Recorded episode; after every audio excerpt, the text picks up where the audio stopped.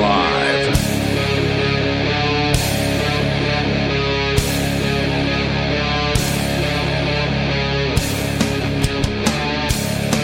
Welcome.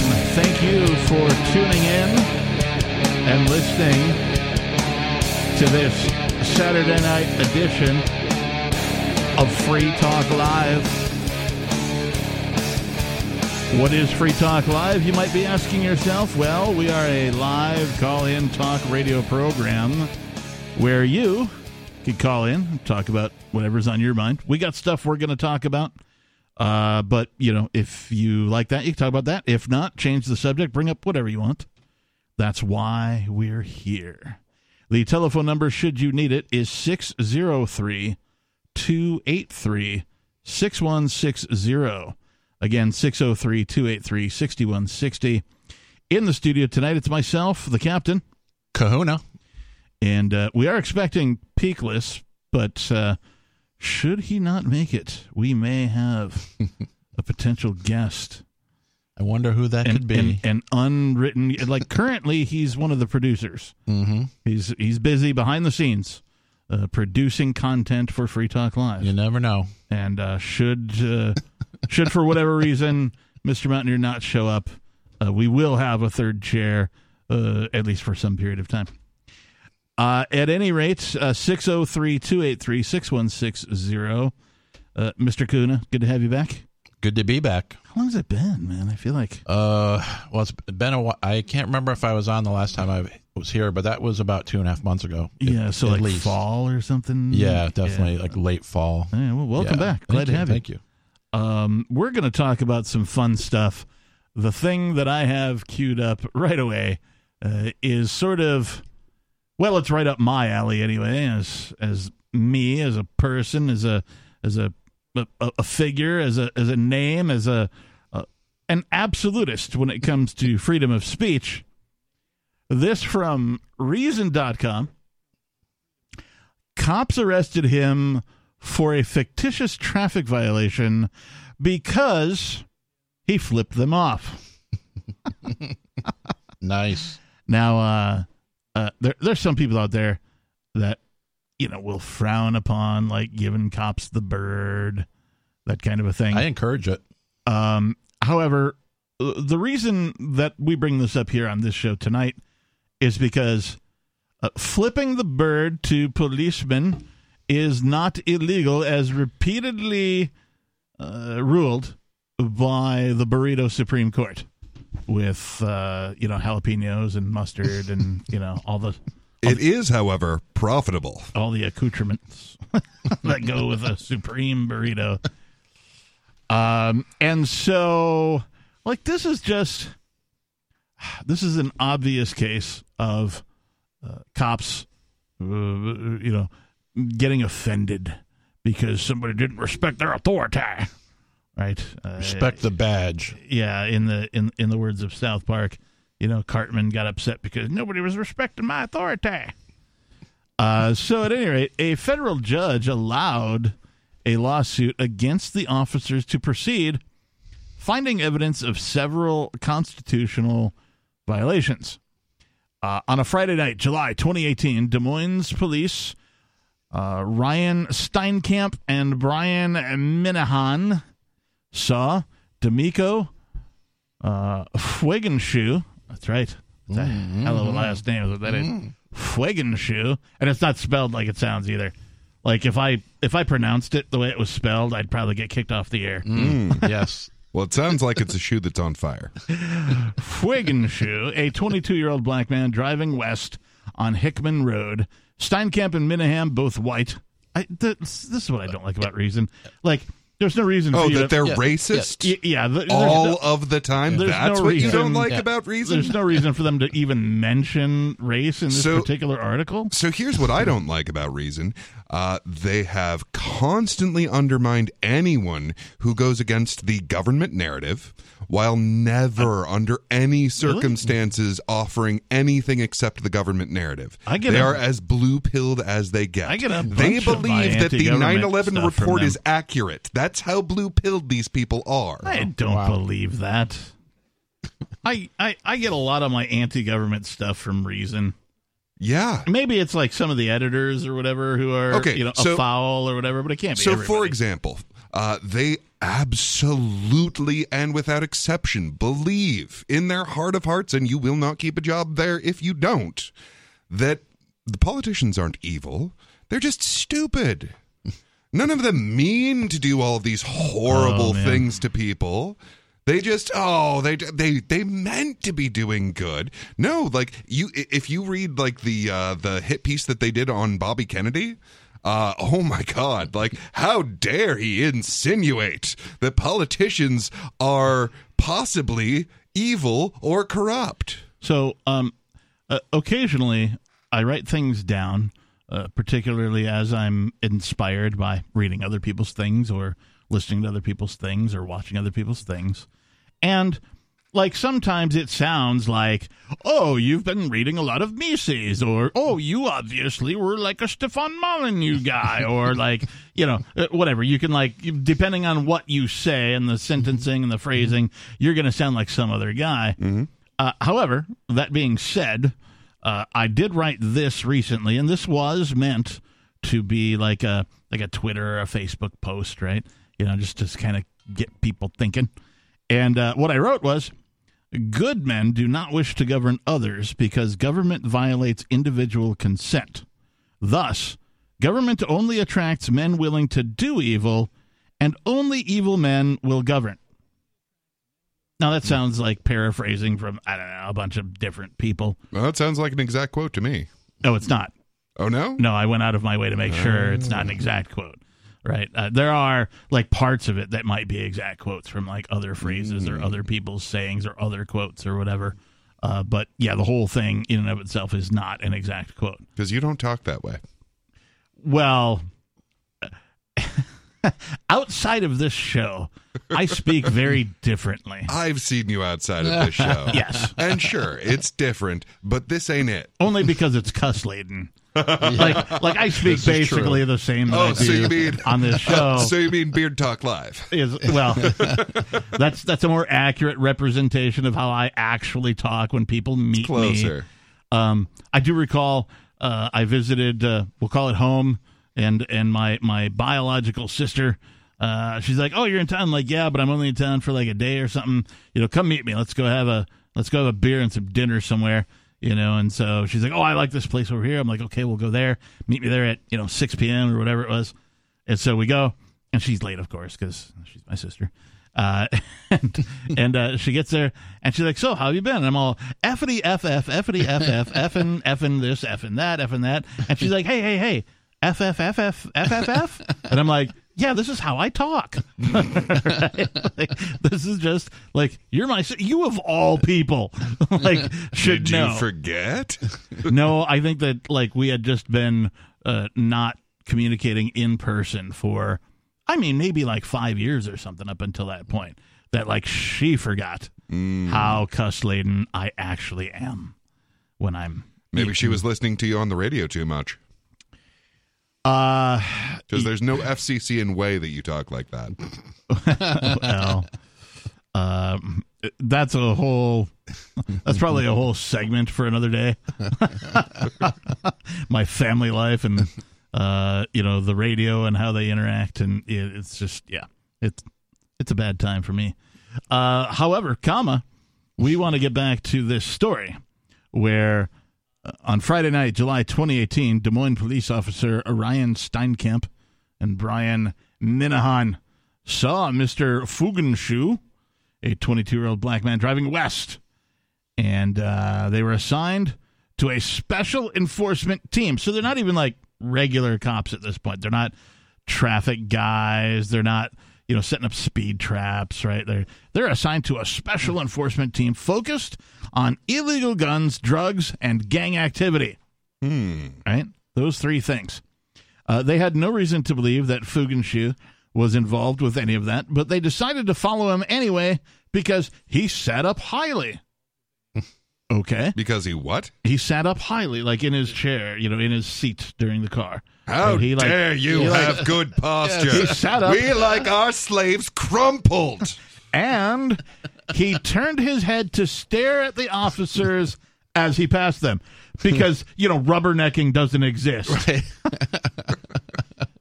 like, have you been on the freeway at all and seen an accident? have you seen somebody else get pulled over? Like rubbernecking exists, people. oh, this is so infuriating. Anyway, they had no reason to believe that Fugenschuh was involved in any of that, but they decided to follow him anyway. Because slouch. Because it's he- the law. Because he sat up slightly and turned his head to stare at the officers as he passed them. Gotta love how the real law, what gets enforced, bears no resemblance to anything that they're supposed to be doing. But wait, there's more. yes, if you act now, you also get this free set of Ginsu knives. Now, how much would you pay? I'm throwing it back to all the old school, like uh, Hey, no throwing knives in the studio. late, late night television infomercial watchers. Yeah. Only if you call in the next three minutes. All right, we are getting dangerously close to the ShamWow guy. You're gonna love my nuts. Vince, I believe his name was. Yeah. Yes. Uh, after the cops followed Fugenschuh for several blocks, so they didn't pull him over right away or anything. They just like decided to follow a guy very creepily, Yeah. like a stalker. Stalked um yeah. he expressed his irritation at the unjustified attention by giving them the finger, Yes. which, nice. like, yeah, I mean, Good for you. like if anyone if any car just like Yeah. you know if i was driving by a But- thing and i looked at a car and they decided to follow me and i noticed they were following me i might like slow it down a little bit and hurl a bird in their I- general direction I did that yesterday on my long drive. yeah And you know, that's a natural reaction. I mean, why should the cops be uh, subject to anything different? Yeah i have Well, se- see, you're a peon and they are a Ah, I forgot. not on. I forgot. And you see, as a higher class, see, see, leaders are chosen by God or whatever works these days to to have the reverse morality. Ah, yes. So whereas if you run around saying, "Hey, I don't like how you drive," so you can either give me money or I abduct you, that's bad. Mm-hmm. But if they don't run around doing that, then that's bad for them. Okay. Yes. so he expressed his irritation at the unjustified attention by giving them the finger steinkamp and minahan the cops did not like that uh, so the author claims Uh, so they continued following Fugenschuh and pulled him over for an invented traffic violation. Mm. Because they can do that, right? They can Yep. just say, "Oh, yeah, you know, your uh, uh, one of your license plate lights isn't working right; it's flickering, or or you know, it looks like one of your tires is underinflated."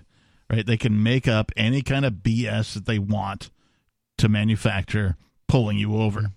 Uh, if you reside in the United States of America and you have not had this happen to you, you're probably in the minority. Or my favorite, you were all over the lane. You were wandering all over the avenue of consideration. that happened to me. That Yeah. happened. That happened to me. I think I told you about that a couple trips Oh, up. yeah. there.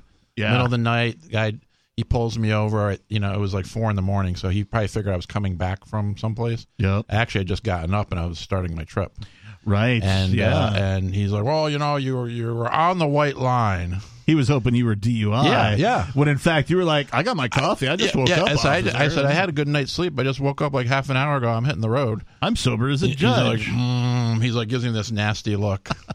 I, I really don't like that term. Sober. How dare you not be my first ticket of the day? I'm, I, I don't like that term. I was hoping to extort you. And there you are, being sober while You're you 100 percent drive. sober and awake. God. sober as a judge. There has to be a better example of being sober than a judge. Because we all know that sometimes judges go out for like their three drink Oh, cocktails yeah. at lunch. Sober and as a back. teetotaler? Ooh, sober as a straight edge. You know, updated a little. Okay, all right, we're getting there. You keep thinking on that. I'm working Let on us it. know how it goes there. throughout the evening. We'll check in with you from time to time. Sober as a nun? Hmm. I Because I don't trust those friars, de- man. But the nuns, I'm pretty sure Definitely that they not are sober as a pastor. I mean, I've yeah. I've I've seen some, you know. Have you had Facts. the communion wine? I mean, this Oh, is potent. Man. Yeah, I mean they don't they don't just limit themselves to that little mini shot glass. No, they're like the leftovers. They're doing behind the scenes when the congregation leaves. They're like, "Come on, let's get effed up." I mean, hey, you try delivering a sermon sober. Oh, very true. Well, we've gotten off to a kicking start so far here on the Saturday night edition of Free Talk Live. Let's continue. During the traffic stop, supposed traffic stop, alleged traffic stop, the officers handcuffed Fugenschuh, roughed him up, searched his car, and arrested him for the alleged traffic infraction.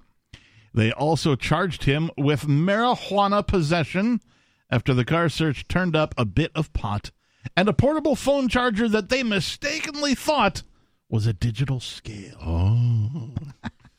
Wow. The old digital Oh, scale oh, in- trick. In, intent to distribute. You guys have a digital scale. Oh, it's a phone charger? Oh, I'm sorry. We don't know our tech.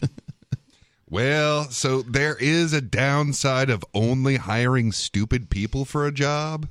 Like you, you remember how someone like sued them because they wouldn't hire him because he was too smart. Oh, no. They've gone on record. It's publicly available information that uh, most police departments have what they call an IQ limit. Mm-hmm. Right. that if your IQ is above X, and it varies a little bit from department to department, but basically, if you're above average IQ, you ain't mm-hmm. getting a job. because that might that might mean that you actually might think for yourself and mm-hmm. not be 100% compliant. Yes, sir. How are you supposed to follow orders then? You're a loose cannon, doing things because they're good and virtuous instead of written down by a man in a black robe, Thinking it through logically, step by step. helping society be peaceful. What do you think this job is? When Fugenschuh sued Steinkamp and Minahan, this sounds like like a law office, doesn't it? At the law office of Yeah. Steinkamp and Minahan. Anyway, does. when It. Fugenschuh sued the cops for a litany of constitutional violations, they argued the cops is this is the, the cops argued that they were shielded by qualified immunity Ah, yes. which bars federal civil rights claims against government officials unless their alleged misconduct violated clearly established law. Little did they know that we found the one chink in qualified immunity's armor, and that is if there is established case law of exactly this kind of a thing, that is the one exception to their qualified immunity. And little did they know that, yeah, we're actually allowed to use words and gestures to express ourselves, even to you. Or especially to you. I mean, mm-hmm. Yeah. reasonably, yes. But yeah, they expect to be beyond rep- reproach, not because of their behavior, mm-hmm. but because they expect to be able to beat and torture who they disagree with. Yeah, contrary to popular opinion, everyone out there in listener land, badges do not grant special rights. I mean, they kind of do, but like they're not supposed. to. No, no, no, no. They do not grant rights.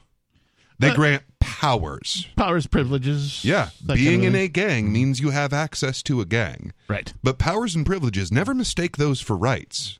I mean, th- that way lies the Richie Rich path of there's no such thing. No, there is such Who a is, thing. who is not here to defend himself. We've we've gone into this topic extensively. All right, let's not do it now. Point being, if you start thinking that there's no such thing as rights, then we lose the capacity to be peaceful with each other. These people don't have more rights than you; they have more powers than you. They just have uh, hallucinated authority. Yeah. Uh, like realistically, these are just people. Yeah, they're wearing fancy costumes and they're carrying guns and and that kind of a thing. So like that's something to think about. But realistically, they sleep somewhere. You know, they have a home, they have a mm-hmm. bed, they put their pants on one leg at a time, right? All this kind of thing. They they are just people that the rest of humanity hallucinates has more authority than anyone else, in my opinion. Well, and the damnable misery of it is this: they know someone has their back, and we don't. And we really could just start getting each other's back so often There are that every one of us knows, you know what? No, if you are absurd and you violate me, there will be people on my side too. There are so many more of us than there are of them. It's orders of magnitude that really, if, quote, the people, unquote, of any given geographic area, I don't care what government you're under, I don't care if you're overseas, I don't care if you're in the United States, I don't care if you're Mexico, wherever, wherever you're at, there are more of you than there are of them. And so if the people are ever truly fed up, they know what to do. Well, that's. I mean that we saw that during the COVID era. Uh, not enough, obviously, but the people that stood up and didn't just say bow down and say yes, yes, sir, yes, ma'am, whatever. They, uh, you know, they. I mean, and we're we're some of them, right? Yeah. We're some of that group. Um, I mean, we pretty much got through that area, that era, unchecked and living our lives normally. Yeah. Well, and Most people didn't because they're not willing or able to do well, it. and a bunch of people who did stand up got their businesses closed. Well, that's true. They The- got the- canceled off of their- any sort of social Their, media their or lives, their lives ruined. Yep. Remember those guys that own the gym? Um, New I- York. I forget where that, uh, New York or New Jersey, Yep. and they literally, I mean, the, they they had the business boarded up. They had they went in there, they tore the, the boards out. They and they're try- kicked they- it in, man. and they're trying and they're trying to just reopen their gym. And these the cops and the the officials they kept boarding it up. It's like this is insane. yeah, they kicked in the uh, plywood that they Yeah. boarded up their, their own gym with to reopen it. Right. Yeah. Isn't, that's insane. but I mean, I mean, but that's like an extreme good case of Yeah. fighting back. Mm-hmm. But these are the things that need to happen. Yeah. And like, what I mean by there's more of us than there are of them is exactly that. Yeah. right? Like they might be able to assemble, you know, a small unit of people to come and board up your business late at mm-hmm. night when you're not around or when you're closed on the weekend or whatever that kind of crap. But if you just show up, mm, open it back up. Yeah. Yep. Grab a Yep. hammer, Yeah. grab a And- saw, grab a foot, you Right. know, whatever you got to do. and these things are happening more often. I mean, you remember the the Bundy Ranch case, and Oh, and, yeah. the, and the trucker protest, Oh, yeah. and now there's the thing at the border with Texas, and like the space between these events where we actually start having each other's back Yep. are getting closer and closer together, Yep. and that's how we get out of this. 603 283 6160. That's the telephone number if you want to call in and uh, voice your opinion, talk about what we're talking about, or change the subject, bring up whatever's on your mind. It's Free Talk Live. We've got more about this story, your calls, and more. Still to come. Stay tuned.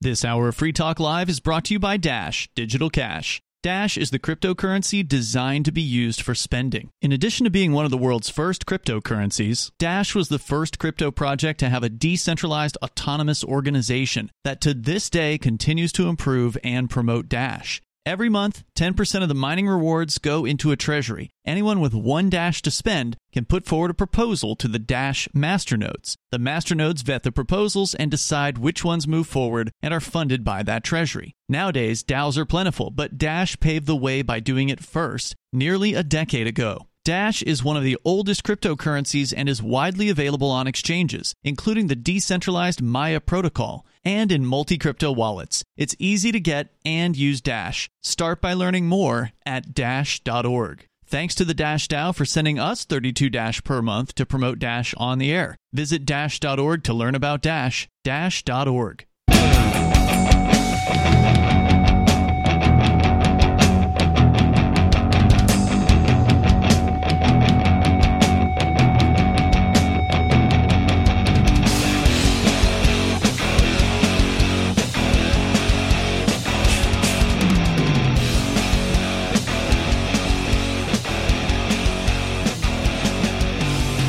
Welcome back. Thank you for listening and tuning in to tonight's episode of Free Talk Live. The telephone number, if you want to join us, 603 283 6160. We got a couple callers on hold. We'll get to them momentarily.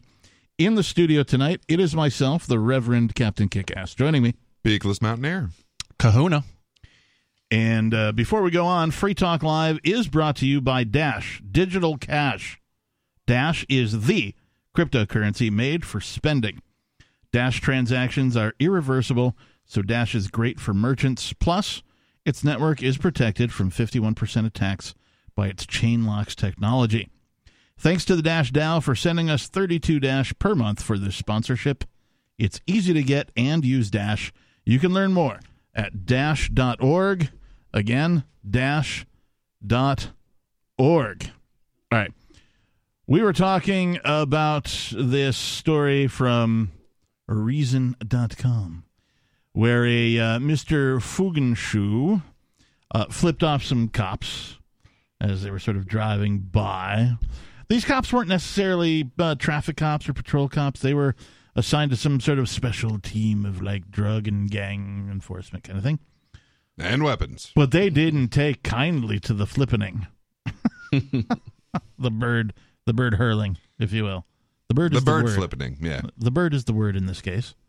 And so they decided to follow around for a while in, hmm. in a car with like some other people and then finally pull him over. But let's call it what it is stalking. But- They went, huh, you have too good of posture. And you have looked directly at us. How dare you make eye contact with You're- the police. Avert your eyes. You little peons aren't supposed to look directly at us. And to be fair, it wasn't until after Avert your gaze. it wasn't until after the stocketing. The, sto- I'm The making, just yes. making words up now.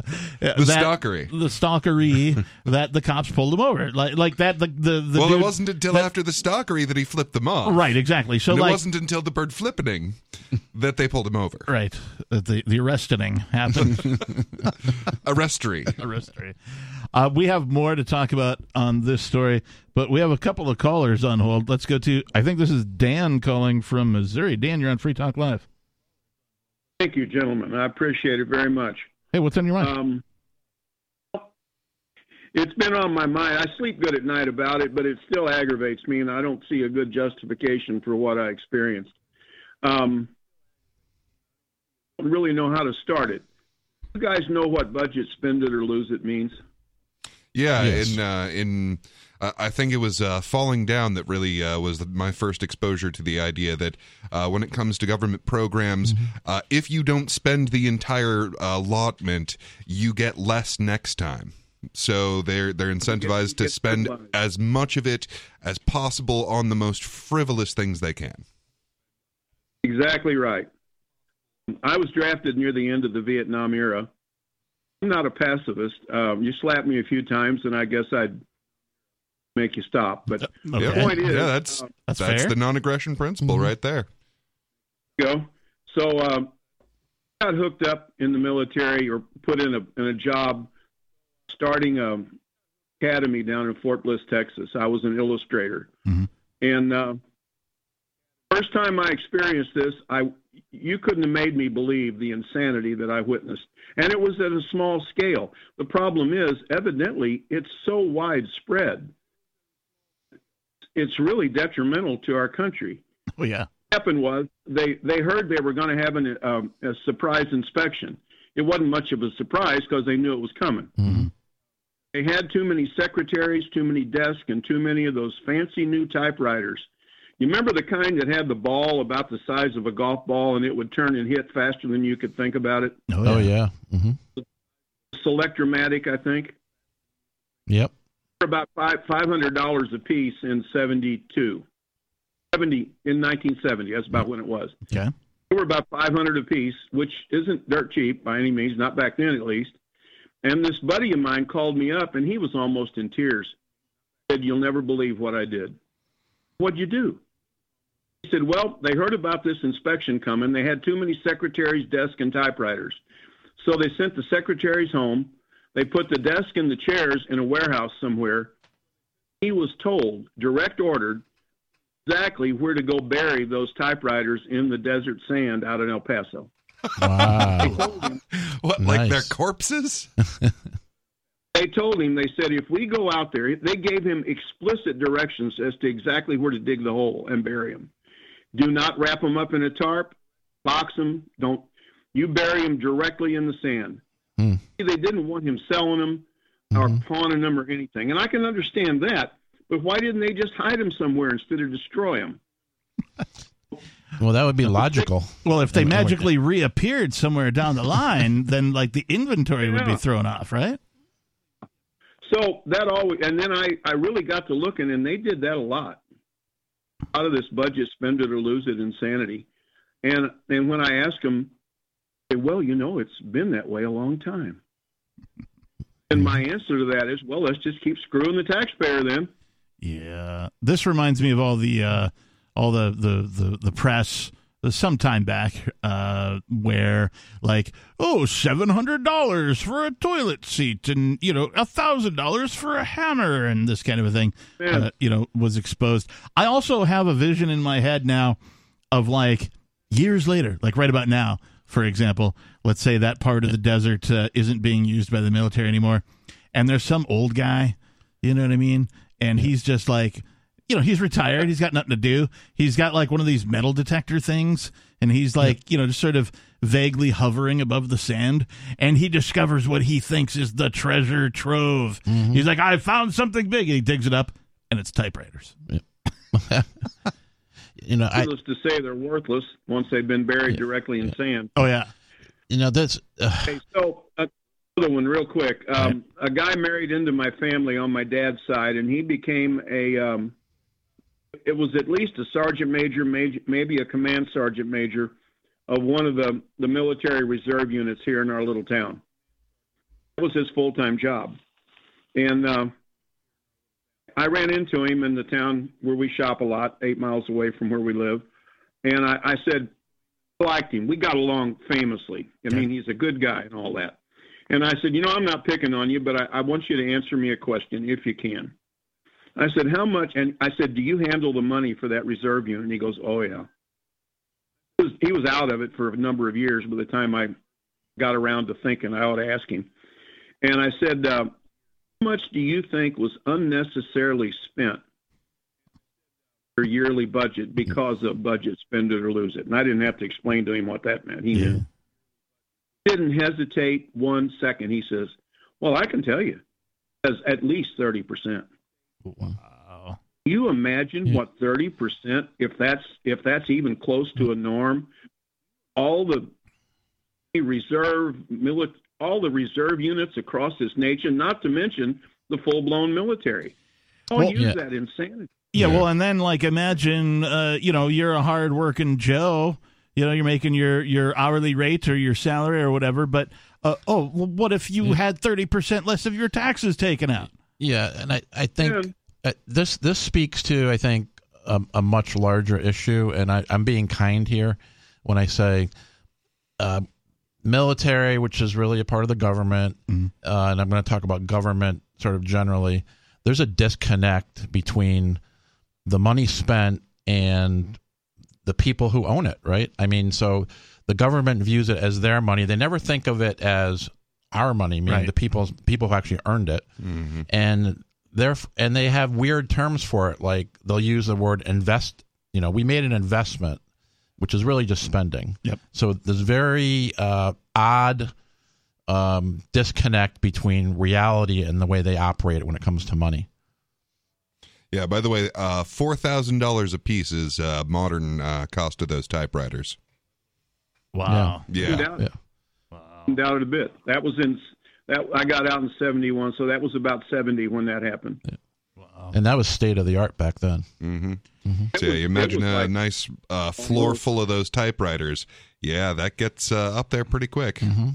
Anything else, Dan? that was just, um well where was i oh yeah i i took i took the liberty to make an appointment at the local university with with the business department Mhm. and i asked them to speak to somebody that at least had a phd wasn't too hard to do they in about two weeks i was sitting in front of his desk really nice guy and uh, i said you know i've got a degree for what it's worth i'm not bragging but i never had a business class or an accounting class said, okay, that's fine. And I said, well, I don't even know what to call this. Said, what are you talking about? I said, do you know what I mean when I say budget, spend it or lose it? And this guy, a major college in the United States, an engineering school. And uh, he said, Sure, I know what that means. I said, Is there any institution anywhere on planet Earth, any level of education in any country that teaches that? He closed his eyes and shook his head. And he says, No. Right. I said, Are you positive? And he said, I'm positive. I said, Well, why is it like that? When I said, Do you have PhD students here? He says, Yeah, if they earn it. Deal to get a PhD in business, like any PhD, I guess. And I said, You telling them that they're going to run into this insanity out there? I- he goes, uh, No, I guess not. I said, and I didn't get mad. I said, Why not? One of them might have Right. a solution. Yeah. Well, I- and, I- and it's not like the amount of the economy that the government represents is getting any smaller. Let me tell you. Yeah, I, I think I think part of the reason why it exists, in my opinion, is if if if the spending side of the house actually went down, when we're talking about government from year to year, yeah. They might have to cut taxes. Oh, yeah. and and heaven forbid that would ever happen. Yeah, well, and it comes down to the fact that the organization people commonly call government uh, doesn't make anything. It doesn't provide anything, right? All it does is outsource the things. But first, they take a Hey, huge hey, hey, hey, cut. It, it provides plenty. They take a huge cut off the top. uh, themselves. Destruction, murder, genocide. I- it provides plenty. Let me just say, they don't earn. good. They don't earn anything.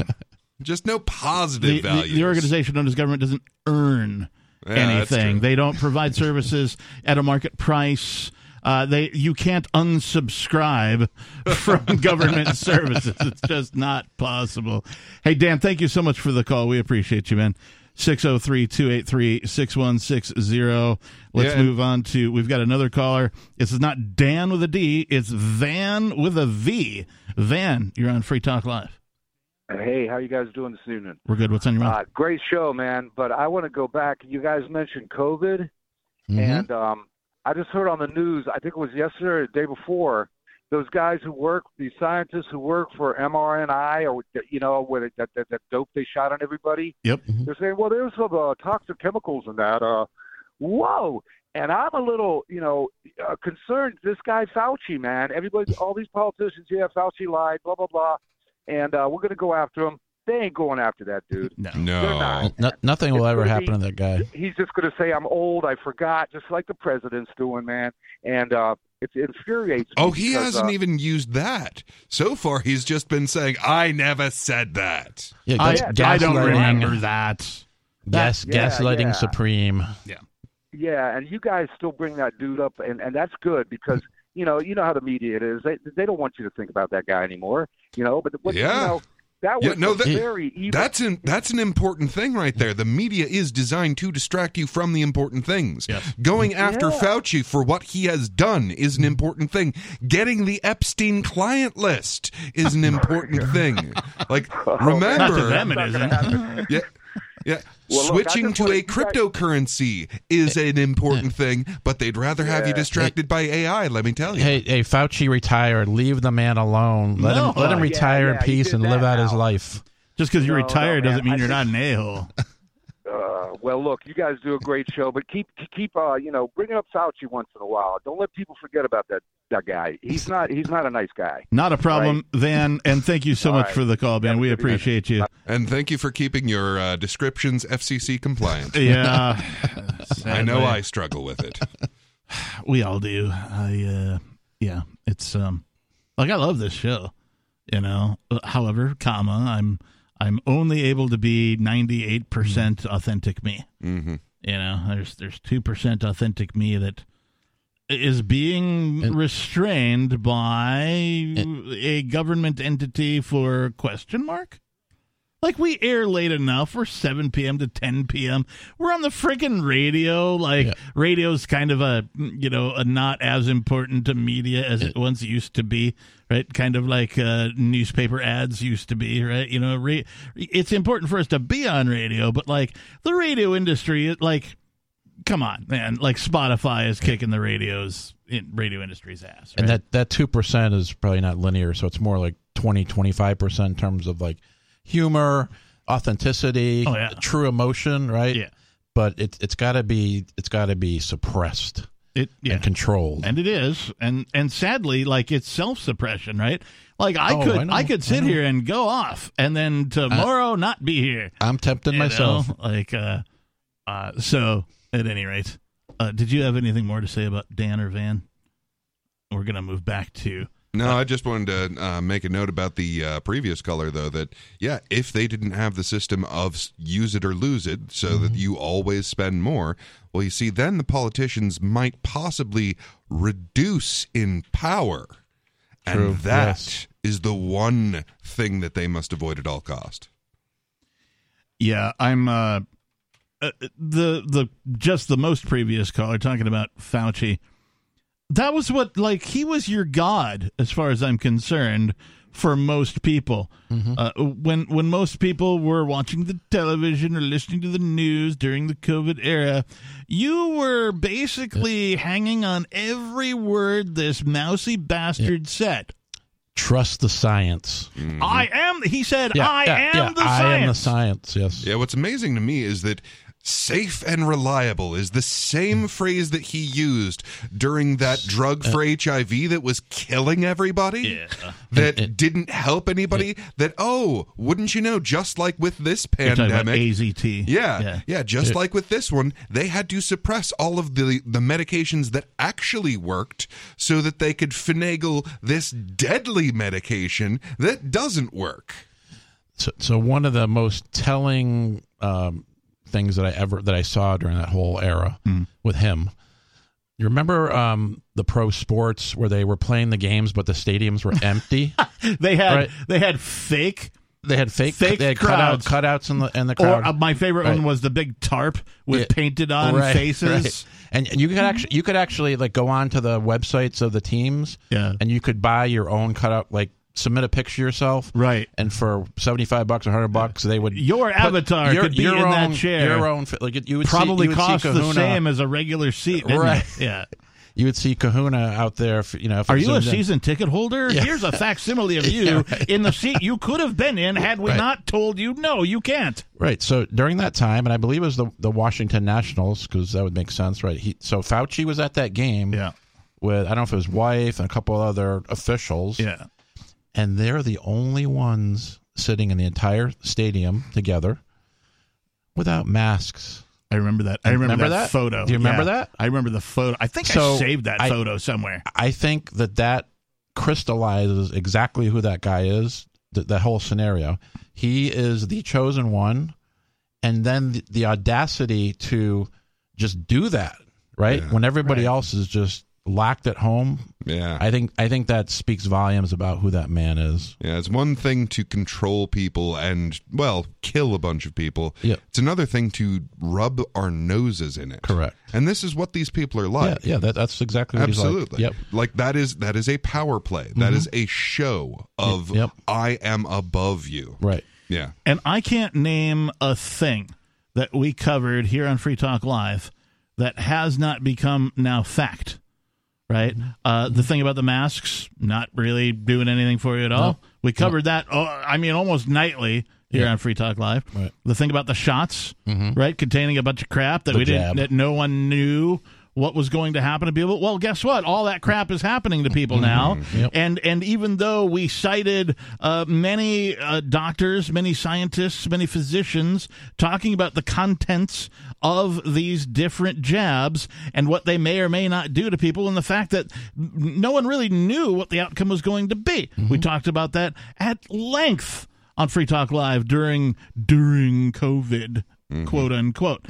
Um, and like so many things are coming out now, and so then like the next thing is like we hear this like, well, you know, we didn't know, so we should just forgive every. No, Yeah, no. I'm sorry, We no. amnesty. No. you shut down art.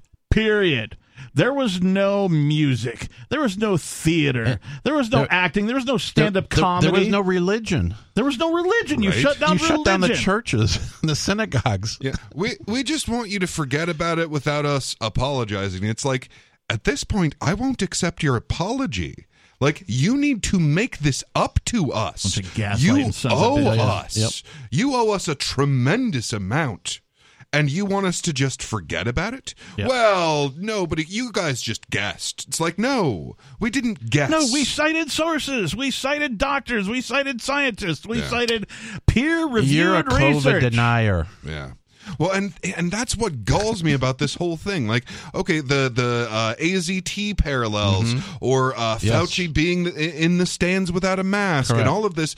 Like, this is information. It's available to us.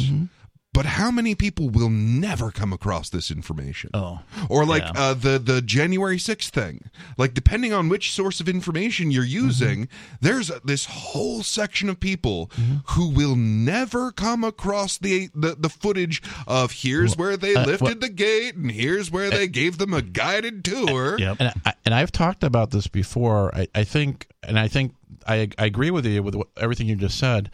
But sort of the interesting thing at a high level is, my opinion: the more intelligent you are and the smarter you are, and if you're of that of that crowd, Yeah. you you will not deny, you will not admit that you were fooled. Oh, I wish it was that simple. Well, I, I think in a lot of cases is. I I I I I, I know it- people like that. They said, you know what, I, I just can't believe that I think you're that right. what happened. I think you're right mostly. However, in we'll call it our circle, freedom-minded people, uh, there are people when when f- uh, you know this COVID thing first came on, didn't know what to do, didn't Right. know how to you know navigate it or Right. whatever, and so Right. took some extreme precautions. Correct. Only to once they gathered enough information, Yeah. go, oh. Well, I all right. I'm I, I've gone to the extreme. I shouldn't Right. be lysoling my entire house and you know Yeah. wearing a gas mask everywhere I go. Right. Well, that's that's why that's and maybe I didn't say it, but I said if if you are of and I am and I am stereotyping and sort of generalizing, but you know, in many cases, if you are of that mindset, you just you're not going to get off that bandwagon. You know, you you because you, would have to admit that even though I'm really smart and I and I know a lot and I, I have a PhD, man, they fooled me. Oh, it's one of the I worst. Yeah. believe- I cannot believe I got fooled. It's one of the worst and I'm, and I'm qualities- sure as heck not going to admit I got fooled. It's one of the worst qualities of humanity. Um, if you are approached, and this is different from individual to individual, if you are approached in mm, mm, the the correct way Mm-hmm. uh, with uh, a correction of what you believe, Yep. um, you will actually be uh, put into a position to reinforce your belief based on the approach. So if you have a belief, Peakless, and I come along and I challenge it, but I do it in such a way that I, you know, I don't know, maybe I'm calling you a dumbass or something. you know what I mean? Like if there's some sort of Yeah, if you if you put of, us on opposite sides of the thing, Right. Right. then I'm going to double down on my Right. side. Right. Be like, well, I'm even more my tribe Right. and less your tribe. Right. Yeah. Yeah. Yeah. well, and it's a cultivated behavior because Mm-hmm. it used to be that like there would be the agents of the king, right? Right. Who like sp- like, oh, well, I think we should overthrow him. And if you don't double down on your support of the king, you end up in jail. Mm-hmm. Right. So everyone who got to breed had that trait for Mm-hmm. a very long time. Yep. Exactly. 603 283 6160. That's the telephone number here at the studios of Free Talk Live if you want to join us tonight. We've got more to come regarding uh, these cops who arrested a guy, uh, arguably for flipping them off. We've got more of your calls and thoughts, and we've got something Orwellian in store for you. it's Free Talk Live. More coming up.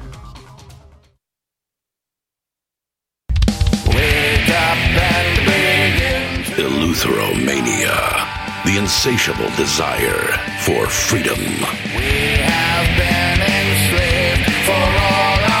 It's the new three song heavy metal EP from Captain Kickass.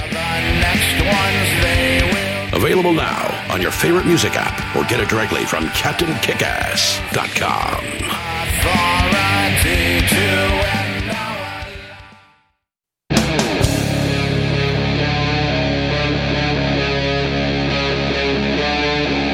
Free Talk Live.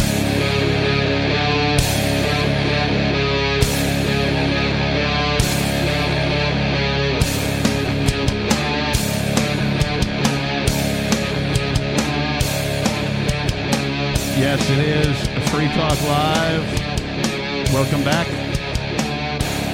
The telephone number here in the studio What is it? Oh yeah, six oh three. Like I don't have it memorized. I'm not- I can't lie to you guys.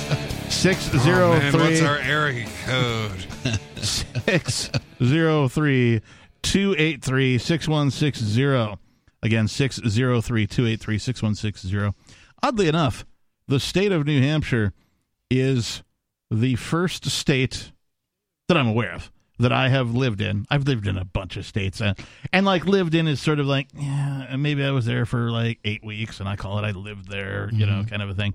But it's the first state I've lived in with just the one area code. Ah, yeah. You know, Washington State has like I think four now. Right, Wisconsin's got a bunch. Right, these are the main states that I've sort of. Yeah, I remember. Florida's got a Con- bunch. Connecticut, which, which is where I'm originally from, way back in the day, but we're talking, I think at least 30 years ago, it used to just be 203. yeah, Then when they came out with the 860, that was a big deal. right. The area code split, Yes. as they're called. Yeah, I, I remember when Denver had finally grown too big for a single area code. Well, uh, And they and mind you, the old 303s are still the coveted numbers in that The, place. the OG. yeah. Uh, before we go on, are you tired of the oppressive rules and moderation of the big tech social media sites? Yes, I know I am. I know I am. Mm-hmm. Our Mastodon server at social.freetalklive.com can set you free. Mastodon is free, open source, decentralized, and federated. Multiple apps are available for iOS, Android, Windows, Mac, and Linux. Social.freetalklive.com. Social.freetalklive.com. All right. Uh, let's see. What do we got going on here? We want to talk more about that. Uh, let's go to some of your calls and thoughts. I believe this is me, Rob, from Vermont. Rob, you're on Free Talk Live. Hi, Captain. How you doing, buddy? I'm good, brother. What's on your mind? All right, so uh, uh, I have a couple of things I want to share, but I want to, if it's okay with you, I want to gloat for a minute. Is that okay? Uh, oh, all right, go ahead. It's Free Talk Live. How dare you? Okay, so uh, you know, for the last month, maybe a little longer, uh, I've been smoking, you know, my cannabis using these Captain Kick-Ass papers, and I got to tell you, you 100% hemp, by the way. I'm sorry. I got. I got to. While you're gloating, I have to just tell people that the Captain Kick-Ass rolling papers are 100% hemp, uh, and they're available in Keene, New Hampshire, at both Mighty Moose Mart locations. See All right, what happens, Rob? You start bragging, it gets contagious. Go on. But uh, the thing that I like about them is that you know they're not. They got this kind of flavor to them. They they were a little bit darker than a white paper, but they got this kind of funny taste to them that I like. You know, can't really quite explain it. Mm. Yeah, Oh, I hope that's a positive. it is. All right, It is. all It's definitely a positive. but uh, uh, that well that that just you know, like I said, I, anyone that if you get a chance to use these papers, you got to go use them. They're really, really good. Aw, That's thanks, right. I suggest everyone come to Keene, New Hampshire, go to the Mighty Moose Mart, or, or I guess I, uh, you can get them online. I n- well, you used to like. I never sold them online. I only sold them as part of like a bundle. Ooh. So like I have on I think my Bandcamp site. You can get there at captainkickass.com. You can get to all this stuff. But I have a bundle where it's like uh, you get the EP, yeah. which is the USB card thing with all the special the videos are on it and all that kind of crap. Uh, there's some extra musical stuff on there too. You get the EP, you get a T-shirt, you get rolling papers, all for forty bucks. It's a good So deal. It's a pretty sweet Yeah. deal. Yeah. Um, it- when people ordered just like the physical EP, and it's just twenty bucks for the EP, um, I was including uh, two packs of the rolling papers uh, when you order that, just free. Uh, but I've I've kind of run out. The only inventory left is at the Mighty Moose Marts right now. Well, I know where there's plenty of those papers, and if I want to go buy a stack of them, I will. Nice. There you That's go. right. All right, what else, Hey, Rob? so uh, I wanted to share something with you, and that is is that I found out recently in New Hampshire that you know the public libraries, like in over in Concord, they have uh, a, a public law library. Yeah. And last week, or it may have been maybe a week and a half ago, now the, now the public libraries in New Hampshire, not all of them, but a few of them now carry, you know, a law library. In other words, you go to a library and there's a computer there, and you can do the same kind of research there, like as if you were going to go over the Concord. And Keene is one of those libraries. Is that new? Yes, it's only been out for about a week and a half. Oh man, yeah. In fact, I just found it. Uh, City of Keene. This is uh, KeeneNH.gov. The state of New Hampshire judicial branch is partnering with the Keene Public Library to provide access to Westlaw and small collections of legal titles beginning in February of 2024. Which, well, that's like That's now. 10 days ago. Uh, the public library will add on to its non-circulating reference collection, two law book collections, etc., and so on. Blah blah blah. So yeah, nice find, Rob. Yeah, absolutely. And I would recommend, you know, to all of our libertarian friends that, you know, uh, check out your local libraries. It's not just in Keene. There's other libraries out there that have this same kind of connection, but not all of them. But my opinion is they all should be. I couldn't You know? agree with you more. I think that uh, having, uh, as much as I don't like what I call the second set of books, right? This is like how the mm, the mechanisms of law actually works after you've been accused or attacked by the state for something. Like uh, it's it's difficult enough for you to navigate that without any knowledge. Uh, if you can have a resource that provides you with some of that knowledge, I'm all for it, even though it comes Exactly. via the state. Yeah. Like I think that, like my first thought is, why the hell hasn't then been the ca- case the whole time? You know, like it, it's about time, and hopefully that expands. Exactly, and uh, it'll benefit a lot of people. And and you know, moving on from that subject, it it leads me into this next subject, sort of the same scenario. And I've been uh, looking into you know these AI bots, artificial intelligence, you know, blended with uh, quantum computing. Yeah. And man, oh man, I'll tell you what, it, it's a lot to take in.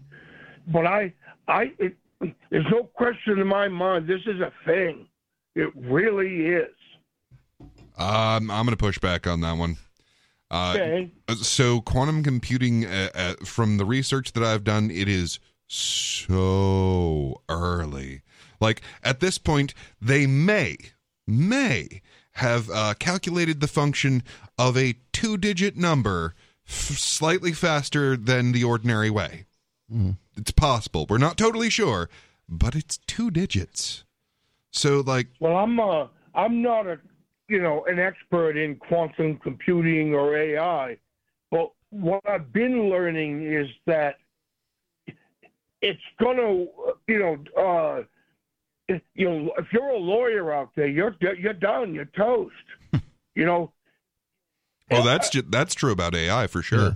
But uh, yeah, yeah. uh, and- AI, I mean the the pushback I have on that is like it's not like the general AI like they promised. You know, it's not Skynet and Terminator.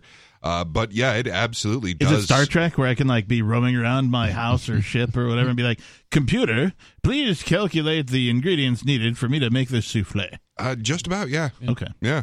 Yeah, and it absolutely does uh, just annihilate the utility of attorneys for the most part. Because that's basically their job is to know a bunch of stuff that is completely useless except when the state is coming after you. And Well, I we can just have the have the machine do it.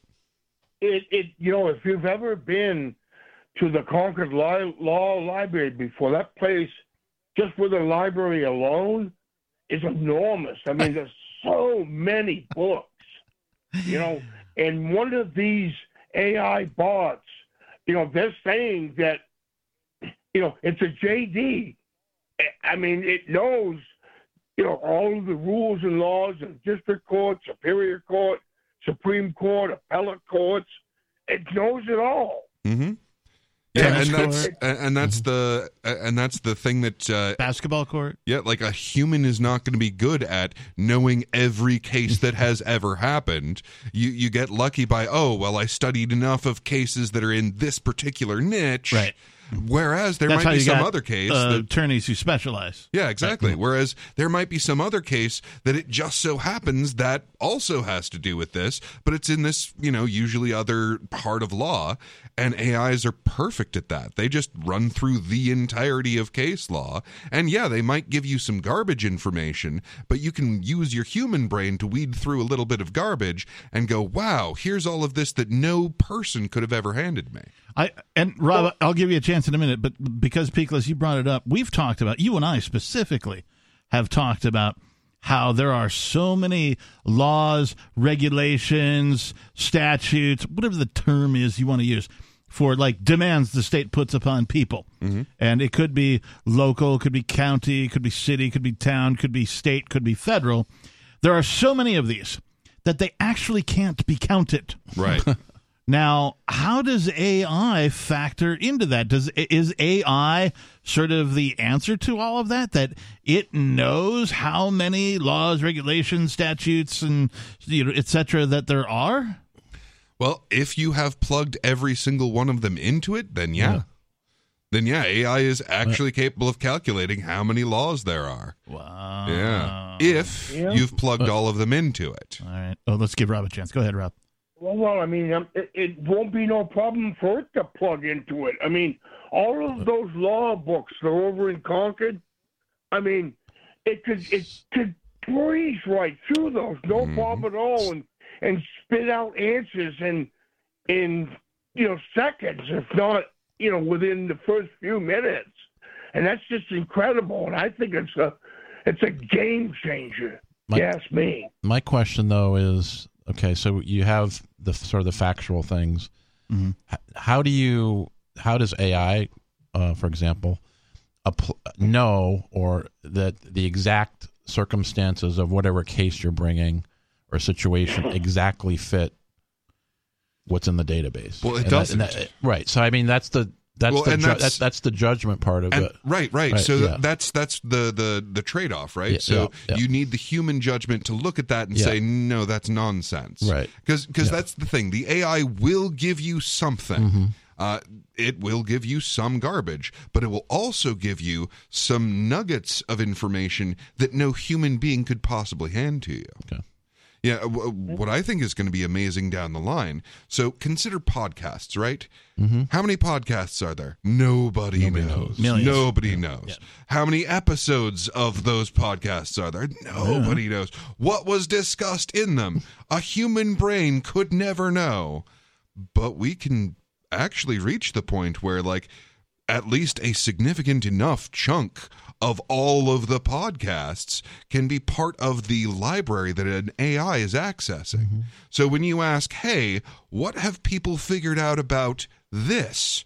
They can comb through this immense library of human knowledge from all of these different perspectives and give you some sampling of what they found. And then the AI can create its own podcast.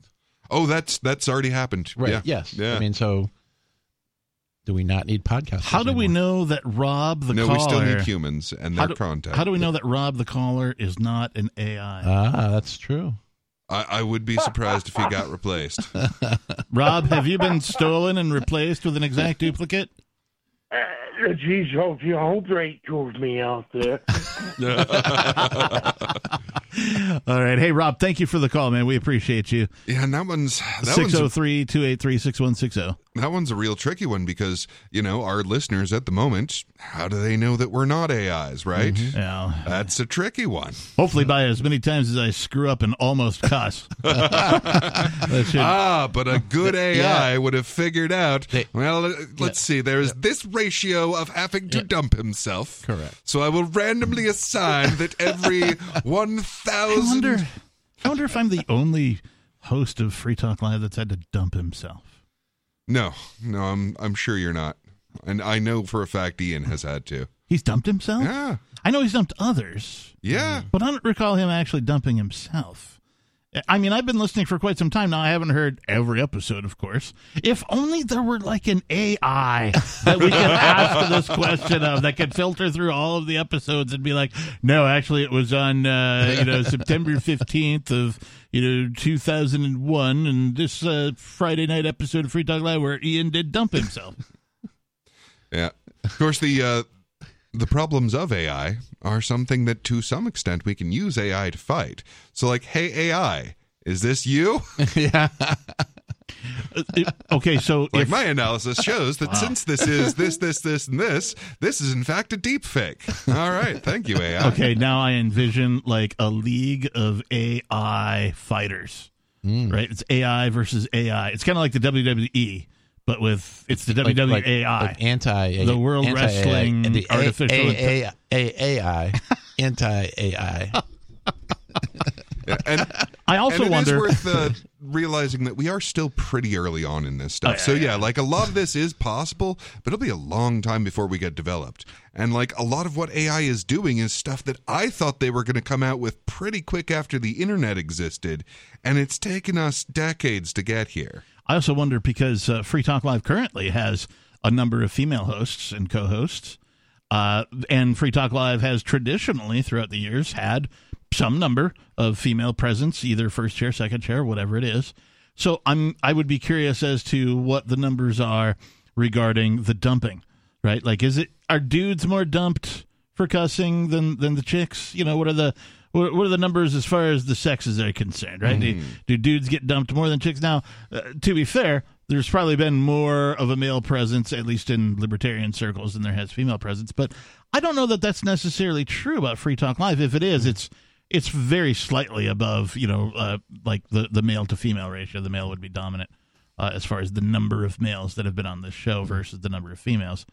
But I mean, I recall like when I was listening religiously back in the Seattle area, uh, folks like uh, Allie and Ellen, right, always on here. There was uh, there was a bunch of people that like were here for a minute and then and then left. You know what I mean? They went on to do other things, uh, and so you know, I'm I'm curious. Is like how many of them slipped up once in a while and like failed the FCC test. there was a uh, back in the Seattle area. There was a uh, a drive time show at uh, the 5 p.m. hour, four to you know 5:30, something like that. And uh, there was this guy. He was called the Ted Smith because he's such a you know common name. They had to throw the in front of it to make him special somehow. They used to play this game called Ted versus the FCC. and what they would do is they would have listeners write in tongue twisters. right? And oh my gosh, were the listeners ever super creative? You know, the first couple of times you got the she sells seashell, Yeah. you know, that kind of uh, Mary, Mary sitting in the sewing shop all day long. She sits and sews. all day long she sews and sits, right? They're rudimentary. But like as time went on, these things got complicated, and so like you know there was obvi- there were like a, like we are a three person team, so there was one guy just manning the dump button, just waiting for the tongue twister to go awry, and they would have to you know press the button and hit the buzzer or whatever when he failed. But if he got through it, then like some money went to charity or something like that. I thought that was pretty awesome. All right, let's swing back to this article from Reason where we were talking about cops arrested a guy for fictitious traffic violation because he flipped them off. The bird is the word, as they say.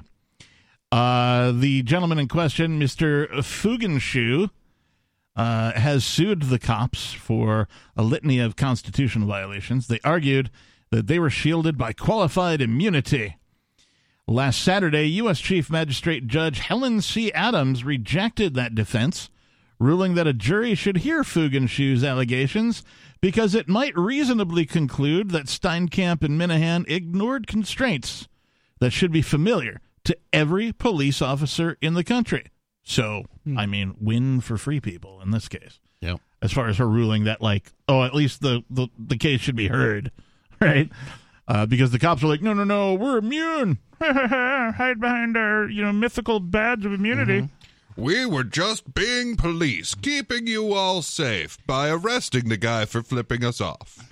The decision was a small victory for civil liberties and the abuses that Fugenschuh suffered pale beside the sort of outrageous police conduct that tends to attract national attention. But this run of the mill case nicely illustrates the wide discretion that the Burrito Supreme Court has given police officers to harass motorists for no good reason. Leeway that cops nevertheless manage to exceed on a regular basis. The facts of the traffic stop are mostly undisputed, conceded by police officers and or verified by dash and body cam footage. Steinkamp and Minahan pulled Fugenschuh over after he stopped at a red light, signaled a right turn, and turned onto 30th Street. When Steinkamp approached Fugenschuh's car, he initially refused to explain the justification for the stop. Instead, he ordered Fugenschuh out of the car and handcuffed him. After Fugenschuh asked numerous times why he was stopped, Steinkamp claimed Fugenschuh had cut off a car that was moving north on the same street that he turned on. As evidenced by the fact that the driver had applied his brakes, Fugenschuh disputed that account, which apparently irked Steinkamp, who then proceeded to How bend... dare you question us? Yeah, so w- once he got upset about that, he proceeded to bend Fugenschuh over the hood of the patrol car, pull his handcuff arms up over his body behind him, and push his face into the hood of the car. Well, yeah, because putting someone in cuffs is totally how you deal with having to cut someone off in traffic. yeah, or just really, uh, you know, upsetting you. But right? then I'm he had the audacity to question me. Now it's time to hurt you. I'm going to shove your face right into the hood of your own car. Maybe dislocate a shoulder or two. You know, good police work. Protect and serve. While frisking Fugenschuh, Steinkamp asked if he had insurance, at which point Fugenschuh began cursing at the cops. You're going to jail now, the cops responded. 603 283 6160. Have you been accosted by police for flipping them off? Do you flip them off on a regular basis? It's Free Talk Live. Give us a call. 603 283 6160. More Free Talk Live coming up. Hi, I'm Derek J. I don't want a politician to represent me. To me, government is the idea that one group of people can coerce everyone to comply with an edict or face increasing punishments up to and including death. Despite perhaps the most noble of intentions, the best government services are a far cry from what could be provided for by voluntary interactions. Besides, the people who call themselves the government wage wars and put peaceful people in jail for crimes involving no victims. If Starbucks used some of its money to drop bombs, I wouldn't shop there. So why would I support the American empire? The empire does not require my consent. Derek J's Victimless Crime Spree. You can order your copy of the Director's Cut DVD now at victimlesscrimespree.com.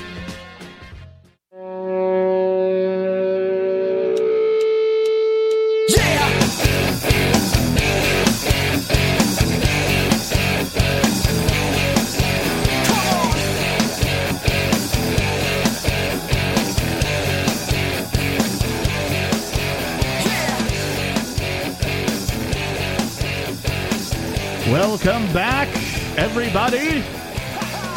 Yes, that is you. You. If you're hearing my voice, I'm speaking to you. Welcome back. Thank you for listening to Free Talk Live. If you're unfamiliar with our radio program, please visit freetalklive.com and find out more about what we do.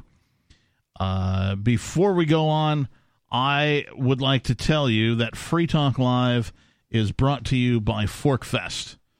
Forkfest is happening June 13th through the 16th at Rogers Campground in the beautiful White Mountains of New Hampshire.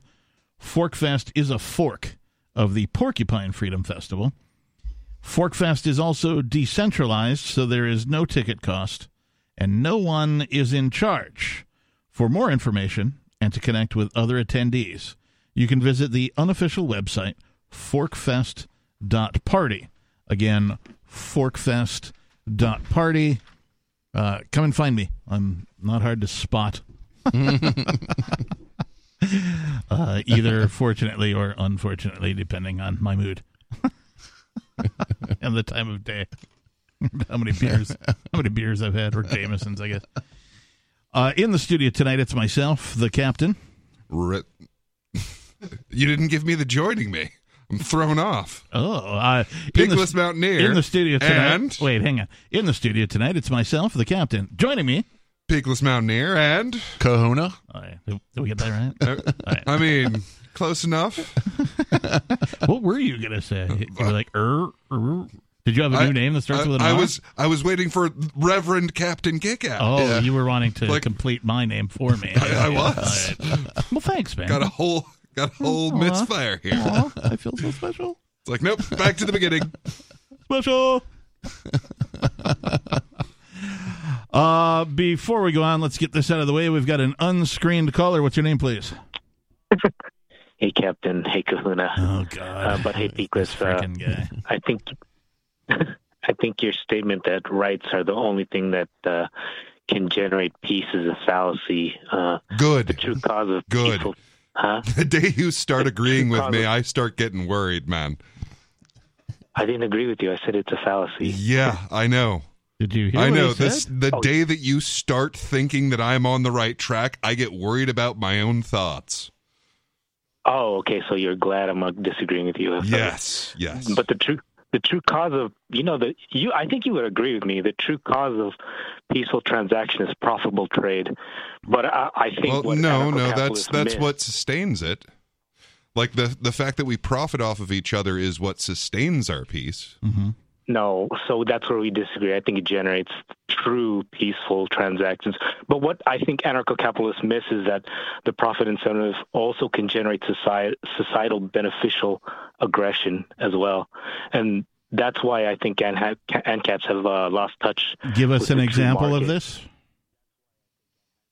Uh, stealing, uh, retrans, uh, force, uh, aggressively transferring property for the benefit of society. As long as it's done when profit is in I'm- mind, when it's I'm, I'm sorry. I'm looking right? for like a practical example of when this occurs. Yeah, this is a. Uh, well, you can put numbers. I believe to he's I talking about stealing concretely- stuff. Yeah. Well, that's not that's not a function of ANCAP society.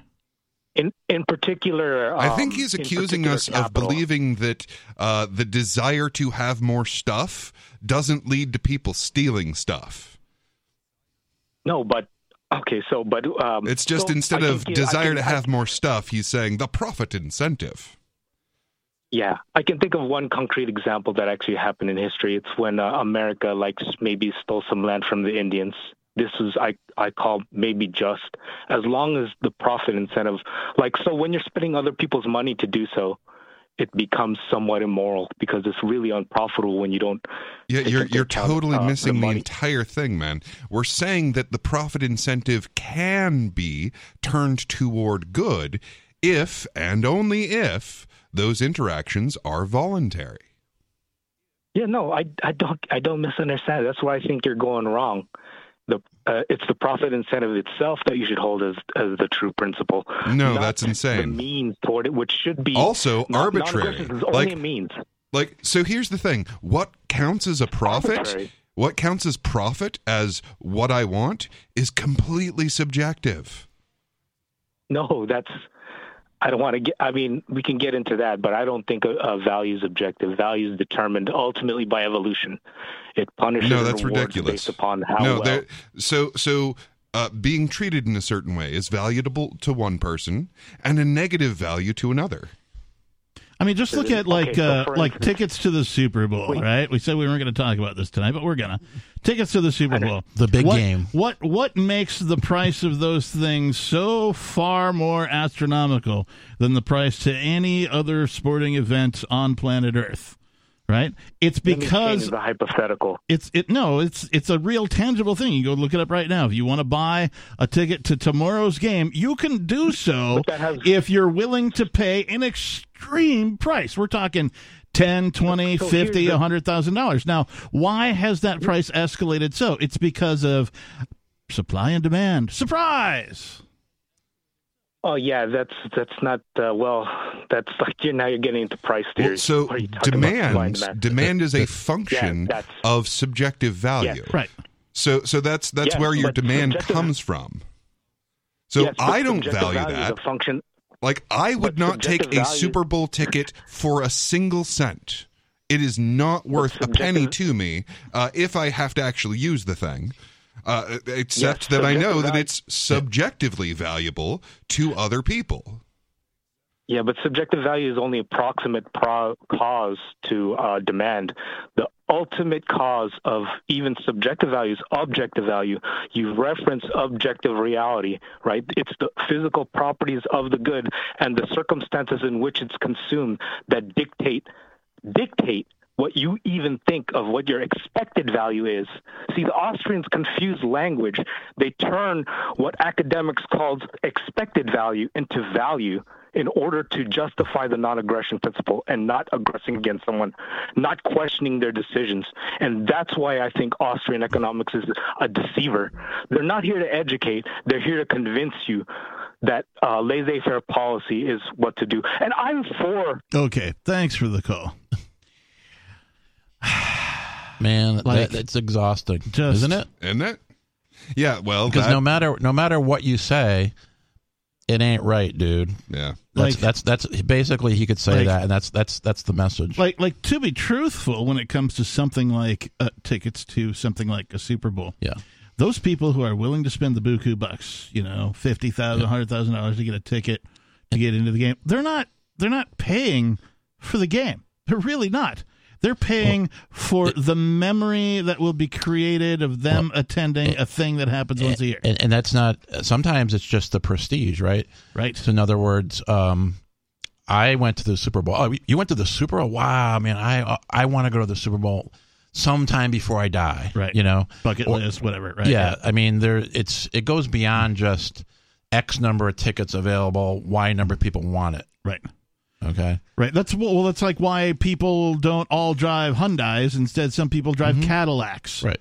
Right. Because like while the value of getting from point A to point B might commonly be X, you know, Mm-hmm. let's call it you know five thousand dollars. Uh, the value of getting from point A to point B in luxury is worth more to some people. For some people, yep. Subjective value. Right.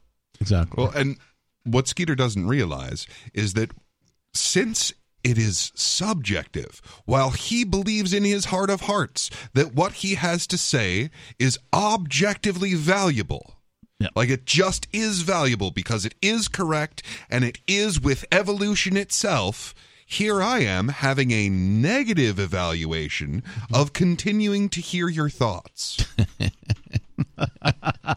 Yeah, that's Well true. said. Well that's said. true. Like I think the mm, the subjective value of Skeeter's uh, chronic calling uh, and and whining and complaining and uh, you know otherwise strawmanning of many things, uh, like is a detriment potentially to some of our listeners.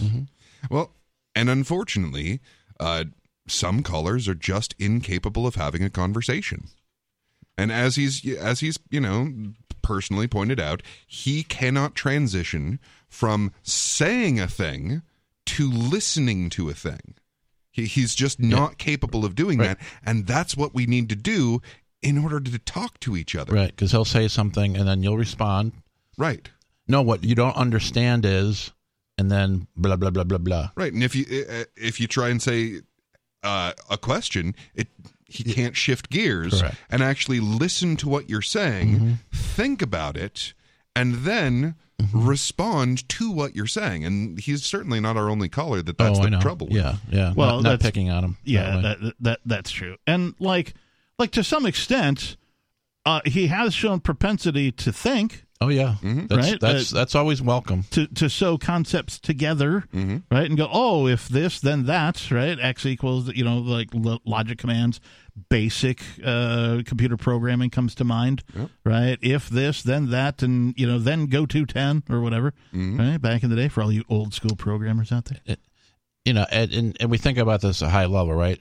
These are all theories. We're talking about economic theories, theories of value. So, uh, and we can argue which one we think is the best or makes the most sense. Yeah. But at the end of the day, they're all theories. Yeah. So it's not Skeeter's right, Peakless wrong, right? I mean, we can we can argue the merits, but it's it shouldn't be that type I mean, of I might think that, but you like, might, you, might, not. you might, Well, you're right. You might I think that in your brain, but like, I, I think, I think you can argue the merits without it having Sure. to be either or. So I think that subjective value is both theoretically sound Okay. and objectively verifiable. Okay. Consider Dogecoin. All right. Why is that why is that so valuable? It's not because it has to do with our evolution. It doesn't make us more evolutionarily fit to like the coin with the dog on it. It's no. cool, man. it's because there's subjective value. Right, right. And part of that subjective value is having a sense of humor. Right. And who's to say how valuable a joke is? yeah, that's right. You know, I mean, Oh, the- you, the you ticket can't put a to the number on stand-up it, but here show. we are putting a number on it. So, yeah, it, it's both it's both theoretically sound because if you actually think about it, that is where value comes from Mm-hmm. is the experiencer. like Skeeter, if you're still listening, when I ask for like an example of what you're trying to illustrate, I mean a specific, uh, real life, tangible uh, example, right? Like that that I can wrap my brain around with specific things. That's why I used like the Super Bowl thing, right? Because that's popular in the news right now. Everybody's talking about that crap. But we could also use something like real estate. Right? Yes, Have you ever heard of a motivated seller? Oh yeah. Right. So here's a here's a guy who's got uh, a house that he bought in I don't know 1978 for twenty five thousand dollars. Right. Right. And now it's 2024, and that same house is going on the market for mm, three hundred thousand dollars. Right. I'm just using numbers for a tangible example. Right. Now. Uh, he claims, or at least in the ad, or the real estate agent representing him claims to be a motivated seller. What does that mean? That means that like he might be asking for 300, but my take is that like he might come down to 200 250 so you know he he might come in a little less if i come in with i'm pre-approved or i got an all cash offer or something like that now i've also seen because i've monitored the real estate market for a number of years now at least locally right in the new hampshire southern southwestern new hampshire area oftentimes there are people who will list a place again for let's say $300000 some period of time will go by a month two months three months and they'll lower their price. I'm no longer asking 300 now i'm asking 250 for the same house mm-hmm. Why did the value change? Well because they're motivated to sell. So now what they thought was the highest value for that property they could get turns out it wasn't at least in the period of time in which they wanted to sell it. So now they've lowered the price in order to garner somebody who is a suitor to purchase that property. Yeah, and, and one of the basic concepts is so if you're in the middle of a desert, that one that one bottle of water is going to be incredibly valuable to Right. you. Like you will promise maybe a thousand hours of labor in exchange for that first bottle of water. Now that second bottle of water is still pretty valuable, but it's not as valuable as the first. Yeah.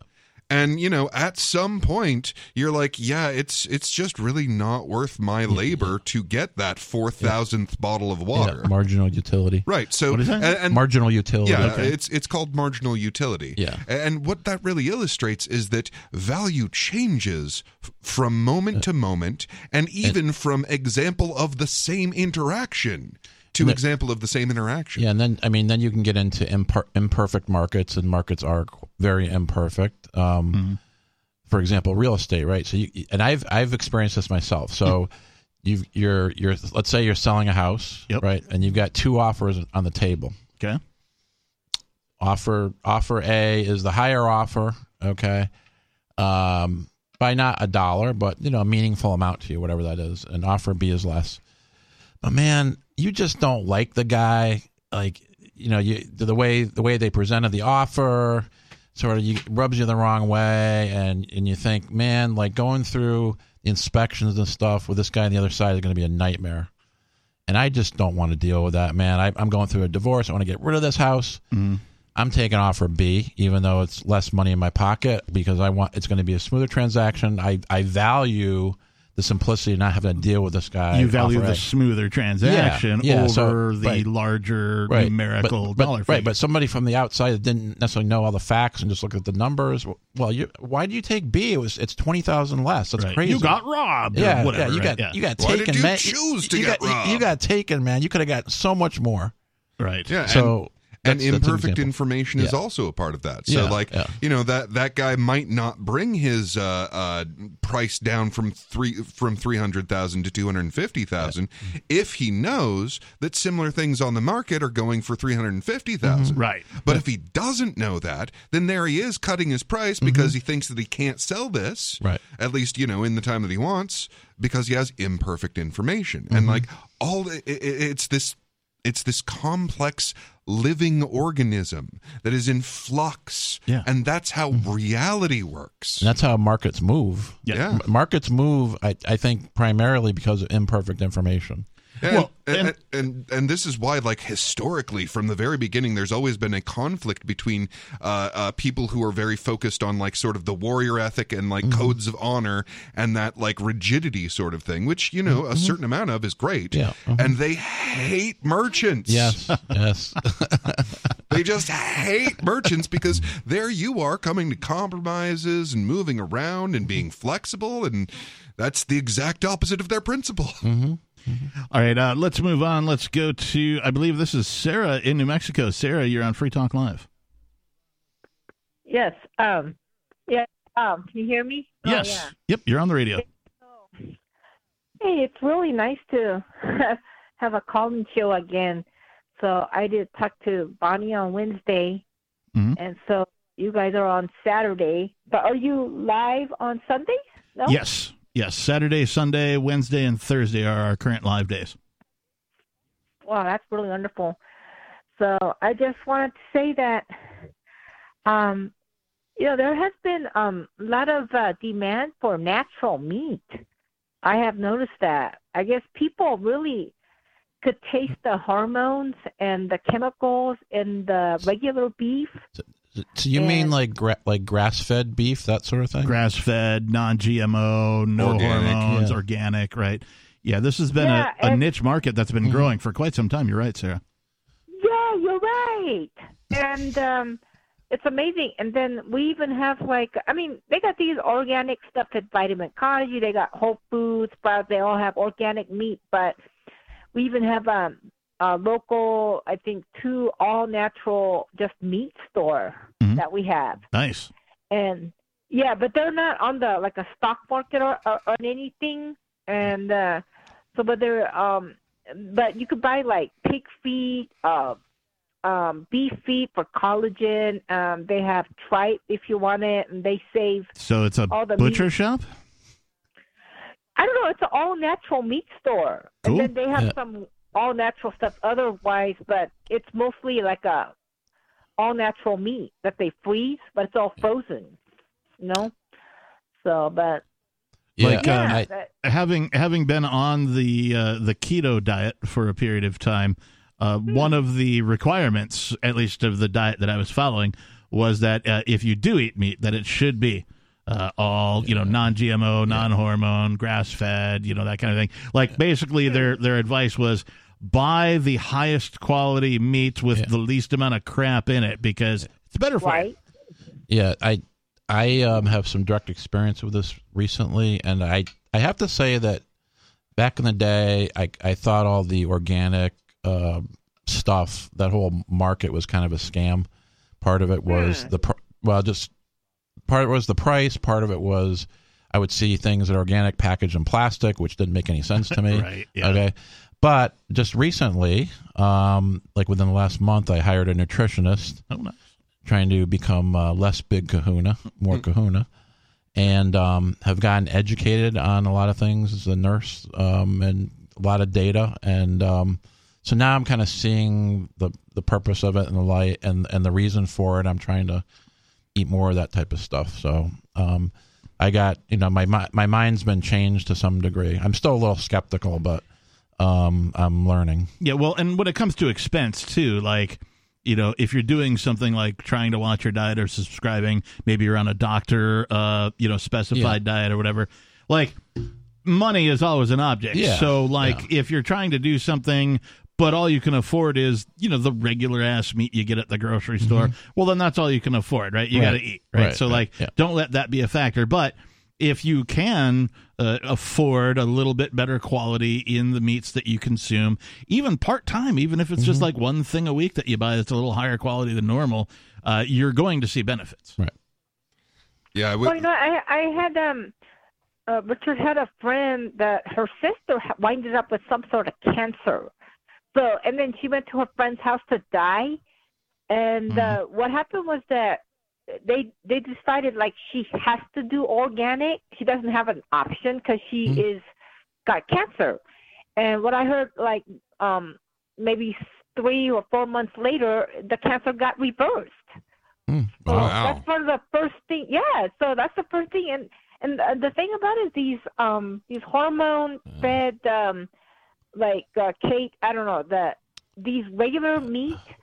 They're actually carcinogens. I mean, they're actually Yeah. cancer causing. Oh yeah. There's- oh yeah, there- and, and and the thing is, you cannot simultaneously have cancer and a fully functional immune system. Yeah. Cancer can only grow and thrive when you have a compromise in your immune system, and one of the things that can ca- that can cause that compromise is if you have a whole bunch of crap in the food that you're eating. The- one thing, another thing I think uh, that I've learned about is water. Okay, so I had, I Oh, was, yeah. I was feeling bad. Um, so I suspected where I was living, the water wasn't so hot, and talking with people and getting it tested. So I put a filtration system in, and I've started to feel better. But I, I had it tested, um, and actually, there's, there is a website out there where you can put in your own zip code, and you can learn about what's in your water and Yeah. re- rel- so it turns out, I mean, there are many bad things in that water supply. One of them was was arsenic at, at two two hundred and fifty six x the legal limit, whatever FDA limit or whatever. Wow.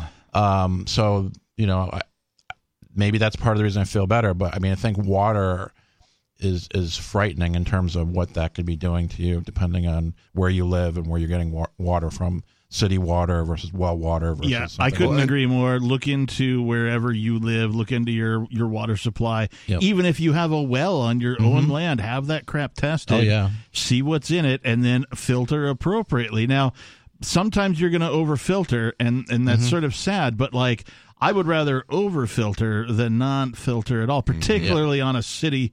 Based water Yes. system because they do not have your best interest in yeah, mind. The, yeah, the filters actually they filter out too much stuff, so the water is tasteless. So now I have to add. I think they're called fulvic, fulvic minerals. You know, Yep. a few drops to put minerals back in that are good. hey, yeah, the, yeah, the hardest thing to get out of there is uh, uh, fluoride because it tends to be single atoms of Oh, it, wow. and that literally turns your master gland in your brain into a tooth. Oh, Sarah, geez. thank you for the call. We appreciate you. 603 283 6160. Hour number three of Free Talk Live is still to come. Don't go anywhere.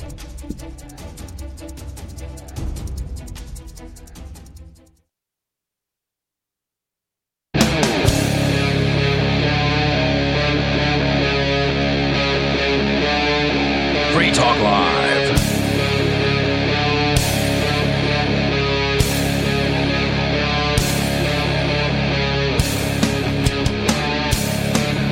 Welcome back. Thank you for tuning in to Free Talk Live. It is the Saturday night edition. And if you want to be a part of the show, you can call 603 283 6160. Again, 603 283 6160. In the studio tonight, it is myself, the Reverend Captain Kickass, joining me. Peakless Mountaineer and Kahuna. Uh, before we go on, I want to say thank you to Barbara Durant.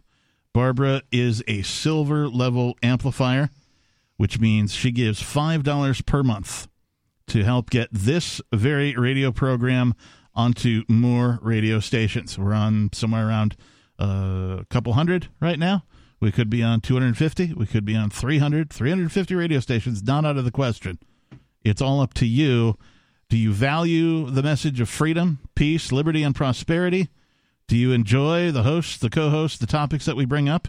Then please consider becoming an amplifier over at amps.freetalklive.com. That's amps.freetalklive.com. We only ask for five bucks a month. That's the silver level. There's other levels. There's gold and platinum and a couple other ones. I can't think. of. So if you want to contribute more, you're welcome to. It is a Patreon type of a setup. So when you do contribute, uh, you get some benefits, some perks, if you will, for doing so. But that's not why you should amp. You should amp because you want to get the message of freedom spread uh, as far and wide as possible and help get this show on a more radio stations. So thank you again, Barbara Durant, for your contributions. We appreciate you. All right, uh, we're going to let's say segue whiplash. It's a new hour. It's a new topic. It's a new time. This from I don't remember where this came from. Is this you, Kahuna? The Orwellian. Yes. Federal officials roll out airport facial recognition technology with the promise of a drum roll, please. Strengthening privacy. Wow. Yes. You know, you know, it it is exactly what they promised, Orwellian. Because that is some double thinking, double think. D- double speak. Double speak. Are malls and stadiums next? The very small, tiny micro headline reads underneath it. To strengthen your ah. privacy, we're just going to make sure that the computer can identify you and track your movements. Do it for your convenience and privacy. See, now, convenience, I believe. Privacy, You can no. totally make the world way more convenient for me by spying the crap out of me. Definitely. But for my privacy? What is their argument? Not, not even the first entire sen- the first phrase. In what some might consider Orwellian doublespeak. Some. Yo. Um, in what actually is Orwellian doublespeak. I'm just making editorial corrections as There we we go.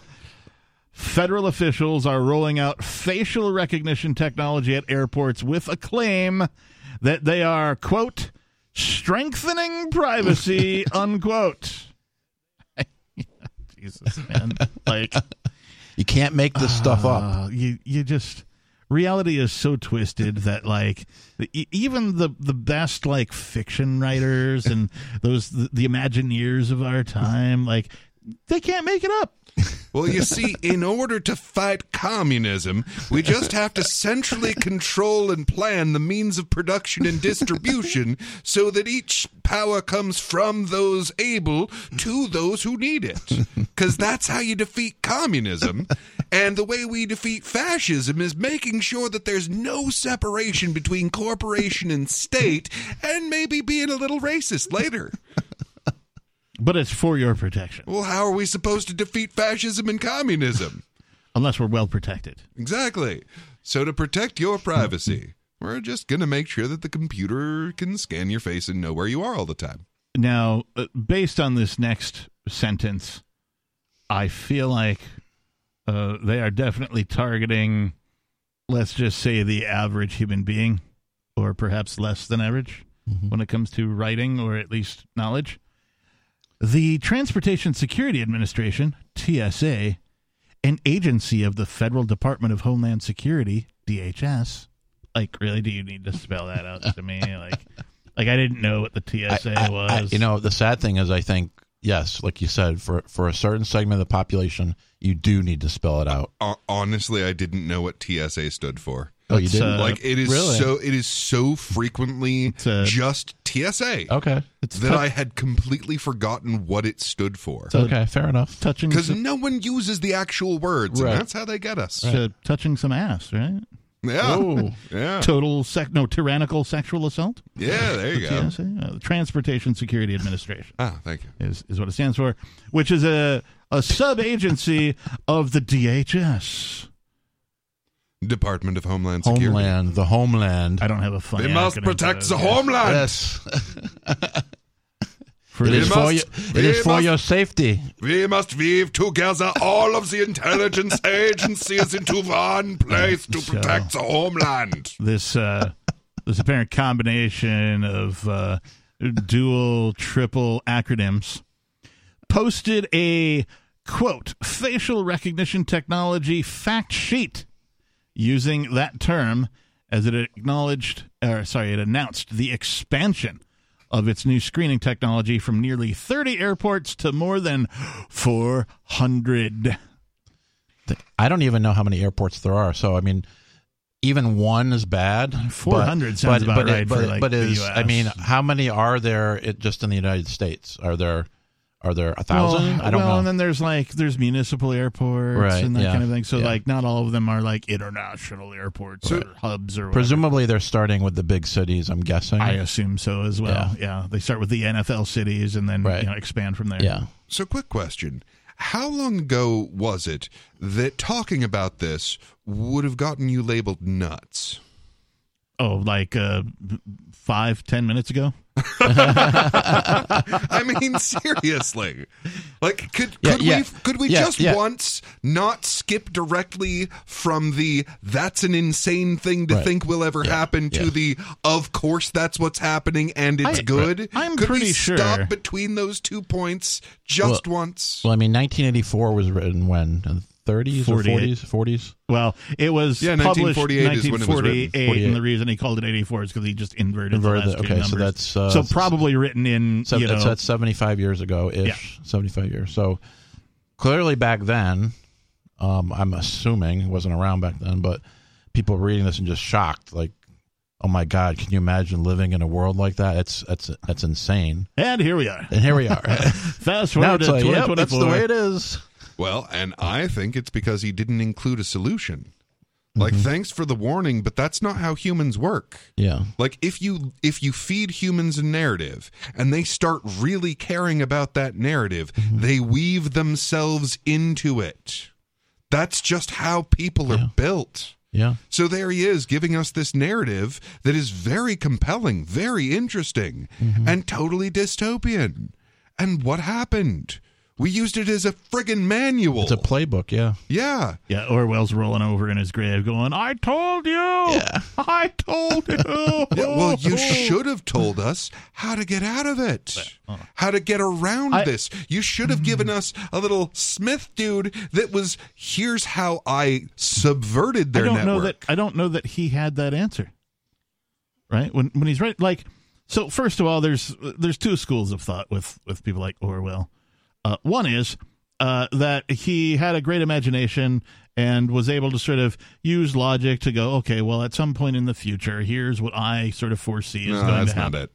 Uh, the other school of thought that I heard was that um, you know he's clairvoyant. Uh, he's able to travel in time in some way, shape, or form. No, that's not whether it. through his dreams or through uh, a visionary process, and actually see No. what life was going to be No. like in Orwell the future. is really simple, actually. He was in the club. He, like Aldous Huxley, these are guys that were in the World Controller Socialist Club. Mm-hmm. He was like one of those, like he was an anarcho-communist, basically, Okay. like a, a- one of those, like, Orwell? uh, yeah, yeah. Wow. He was one of those idealistic communists that saw, you know, the working people being taken advantage of, Yep. and so he was like, no, we, we need to get rid of this class structure. The political and economic classes are things that we need to get rid of. So there he was. He got invited to all the clubs, and he's talking to all of these socialists who are authoritarian socialists. So they're talking about, okay, yeah, we think we can implement this, and then we'll implement this, and then we'll implement this. And by the time we get to here, they won't even know how we got there. well, what about what about Huxley then? Aldous Huxley, because Same like story. Same story. He was in the like now Huxley. He was actually part of one of those uh, uh, ancient eugenicist families where like them being part Oh. of this technocracy goes back for generations and generations. Yeah. And like look at what his brother was doing, working very much in the opposite direction. And so he's just kind of in this world, and he's like, I. I can't publicly talk about this, can I? like, Well, like- how am I going to let people know that there are these people who are planning to make this reality? like I bring up the clairvoyant slash time travel thing uh, for the same reasons I do uh, when talking about Nikola Tesla, right? Because I'm thinking about uh, if if I were Nikola Tesla and I was able to somehow see you know 2024 like i was you know visually transported. I'm mm-hmm. standing on the street of like new york city and there's all these people wandering around with these magic rectangles in their mm-hmm. hand and it's doing all these amazing things right? You know we would think it's magic coming from back then mm-hmm. right? And so you would describe it in this very sort of overtly magical way which is what we get from tesla we get it from huxley we get it from orwell and a number of other people too right? People who like to predict things science fiction writers. Gene roddenberry for frick's sakes you know what I mean? Like all these guys, like sort of have these visions of what the future might be. Many of them have come true, not necessarily because they traveled in time, right? That's just you know something that I think about from time to time. How could they? How else would they describe this stuff the way they did, unless they traveled through time and were unable to accurately describe it, and thus you know gave the works that they did? Well, Tesla in particular was less so of that. So his big thing was that he was able to just look at nature and then apply it to science. So, you know, at, at the time, like electricity was kind of like a newly uh, accessible technology. Like we had just figured out how to start wiring up houses at right? that point. Yeah, yeah. And With he's, DC, not AC. Right. Yeah. So so he's studying all of this stuff, but he has a keen eye for nature and what he sees in nature everywhere is that it cycles. Mm-hmm. Things go up and then they go down, then they go up and then they go down. And then he's looking at electricity and it's like, well, you're just you're just shoving. It's like, no, there's got to be a, an easy way to move this a give and take, right Mhm. Into a system where it is up and then down. And it turns out by doing that uh, you- you're basically just taking a step out of the process. Like turns out like yeah nature was giving you uh, well we give it a negative and then we get a positive. And then you had to like reverse that to all positive and he just took that out of it and it turns out if you take that out of it it's way more efficient. Right, right. Then you can carry that electrical energy over a way further uh, Distance. distance. Yeah. But you had to kind of turn it back into direct current to uh, operate all the devices that we'd figured out. For those of our listeners who are familiar with my penchant, my ability to invent what's known as the portmanteau, uh, if you take uh, uh, George Orwell and Aldous Huxley, they become Huxwell. They're just one person now. They're just called Huxwell. Georges. Georges Huxwell. Aldorge. Aldorge. Aldorge. Uh, Huxwell, I think is. Huxwell, anyway. yeah. So all that to say, let's come back to the TSA now uh, and what they're doing. Must we? Well, no, but no, I do want to but hear. they won't d- stop. d- is the argument in this article of how this increases our privacy? Because I gotta hear this. TSA stri- this is from their their their fact sheet. TSA strives to enhance security effectiveness and improve operational efficiency while creating an enhanced traveler experience and strengthening privacy. Enhanced travel experience. The agency is using second generation credential authentication technology scanners as travelers entering the screening process. The CAT 2 units are currently deployed at nearly 30 airports nationwide, and we will expand to the more than 400 federalized airports over the coming years. Hmm. Don't think of it as a flagrant violation of your rights and decency. Well- just think of it as an enhanced experience. I mean, the, the the author pointed out at the top of this article, doublespeak, which actually doesn't occur, believe it. And I think they mentioned that in the article. Like doublespeak isn't a term that happens in Orwell's writings. It's just double think, right? Applied mm-hmm. to Right, yeah, speech, yeah. right? So that's where double speak comes from. You get the idea, right? Most people do. The fact sheet repeatedly referred to privacy in a positive light while using additional terms like enhancement, convenience, and respect. Here's another excerpt. TSA introduced facial recognition technology into the screening process at select airports. The facial recognition technology represents a significant security enhancement and improves traveler convenience. All digital IDs eligible for use at select TSA checkpoints follow the current international open standards developed by the International Organization for Standardization and provide enhanced security and privacy by design. So so there is no argument then. They're just adding Yeah. this to the cuz like I I see what they're doing here. So uh enhanced security definitely. Yes. Like yeah, there's there's like this is harder to get through Hold for that sure. thought. Let me let me read the last enhanced sentence. enhanced Hold, uh, hold, hold it. Hold it. TSA policy requires that TSOs, TSA workers, show each traveler respect and ensure their privacy is protected. Okay, go on. That was the last line of that excerpt. Like, they're not actually ensuring any privacy. They just want the, the TSA employees to ensure the travelers that their privacy is being Right, protected. right. Ah. Don't worry, Peakless. Well, no. So you're As talking a about TSO, uh, sure. You're uh, this. Well, uh, okay. So perhaps to ensure means you actually make the thing happen. So if I ensure your privacy, I would do things like not scan your friggin' face. Yeah, right. Now, if I were to For example. assure your privacy, then I would tell you, don't worry. This is for your privacy. It's like, okay, security, sure. I mean, not actually, because all of the tests that uh, TSA has ever taken, they fail, like 85% of them. That is true. Um, enhanced uh, convenience, totally. Abso-friggin-lutely. I mean, they will get to the point where they have tracked you so thoroughly that you don't need to do a bunch of things you used to need to do and and privacy. I, I actually experienced this recently. the facial recognition. Yes. But did you feel like your privacy was enhanced Absolutely. or respected? yeah. I, it, it was not at an airport. Um, I went on a cruise a couple months ago with my family. Oh, fancy schmancy. Yeah. And I don't know if you've ever been on a cruise, when you come back into port, there's a there's a, a building. Was it like the the rock and roll cruise where all the rock bands go on? It, that particular one was not the rock and roll cruise. Okay, I'm right. thinking about going on one of those actually. Yeah. But um, so you come into the building, and before you go to the place where you pick up your luggage, there's the customs agents, right?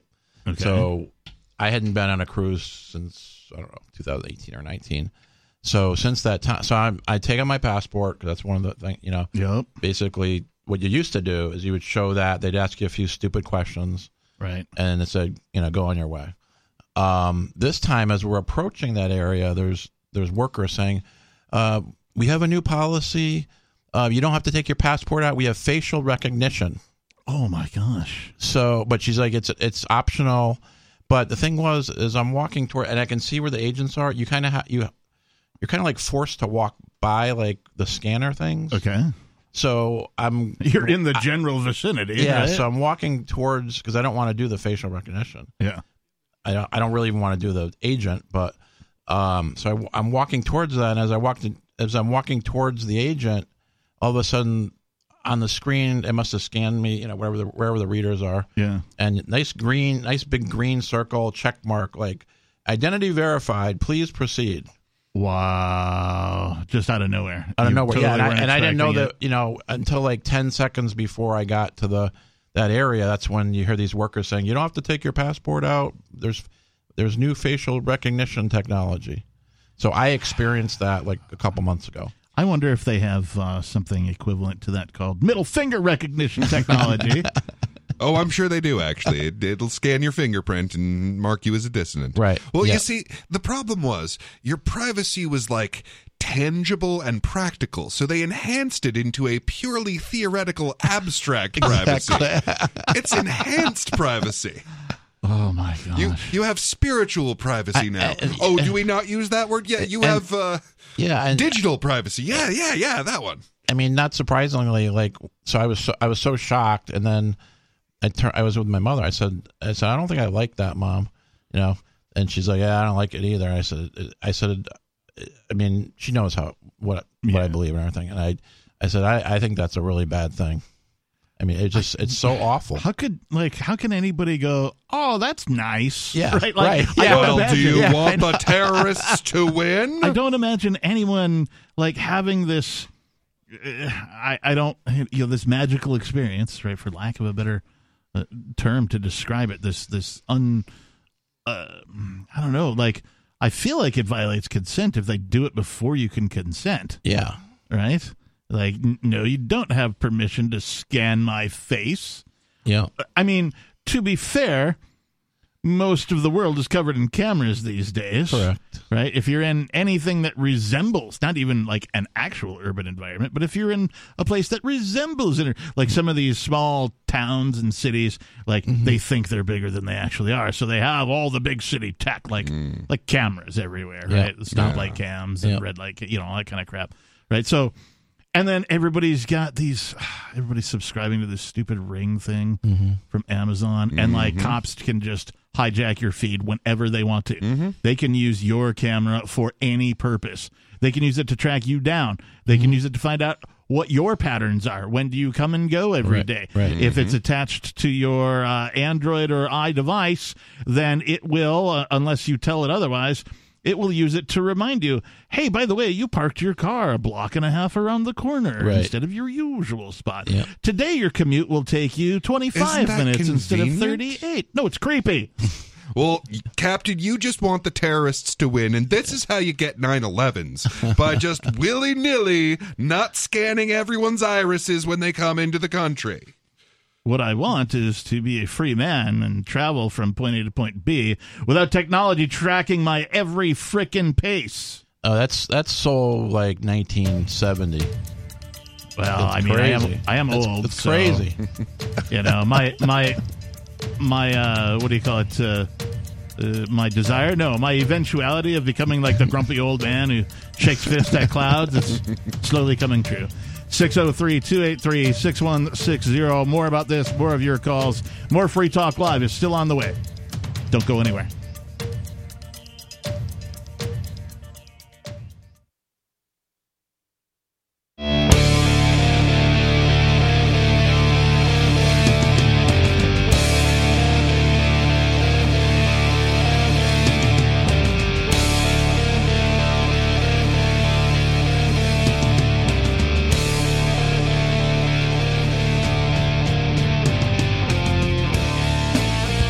Six zero three two eight three six one six zero. Again, 603 283 6160. It's the final half hour of tonight's episode of Free Talk Live. Uh, we might still have time for you. Uh, in the studio tonight, it's myself, the Reverend Captain Kickass, joining me. Peakless Mountaineer and Kahuna. And uh, we've been talking about this excerpt from, where's this from? Frontline.news. Frontline doctors, yeah. And since we're talking about facial recognition, I want people to know there are solutions to this. Like there's special uh, uh, glasses that you can wear. There are ways of doing uh, your makeup and your hair in ways that are uh, uh, asymmetrical and basically do a camouflage to your face, Oh. so that the computers don't even recognize that it is a face. Huh. So there are definitely ways to circumvent this technology. Yeah, the, the information, well, it's out there. Is, is it, what was the show? It's The it's truth is out there? The truth is out there. X-Files. Thank you, X Files. Yeah, I, I saw a series recently. Which is why you should always trust the FBI in With- their investigations of the paranormal. I I saw a series recently with Gilligan Anderson. I'm sorry, Gillian Anderson. She spells it with a G, so I was pronouncing it wrong. Oh yeah, Gil. I mean Jill. Yeah.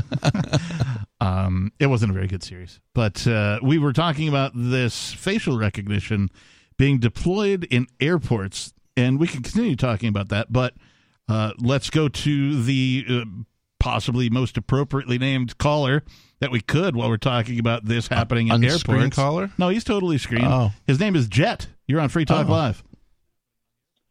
Yeah, how's it going? Um, I was thinking as you were talking about this stuff that, uh, well, let me say this first. I um, I like to tune into these First Amendment auditors once in a while to get a little education on how they do things. Oh yeah. But but as but as I was writing down the notes, I thought, I think we're living in the movie Idiocracy. on the one hand, because I mean we know that government is a psyop. You know, it's just it's just what everybody is made to think that is right and wrong and this kind of thing. But here we are. And I also wanted to mention, did you know that Nevada had this primary this last week? Did you ever talk about that? Oh, I did not. Republican primary where where Trump did not participate and Nikki Haley was beat out by none of the above. Yeah, I did I- see that yeah. headline. I didn't have a chance to look into it. I thought it might be clickbait, but uh, I saw it more than one time, and like that tickles me like nothing Yeah, else. yeah, and it wasn't even close. know. It wasn't even close. Really? Oh yeah. That's amazing. Hey, I'm Anyway, glad that we finally found a place that votes for who deserves the power.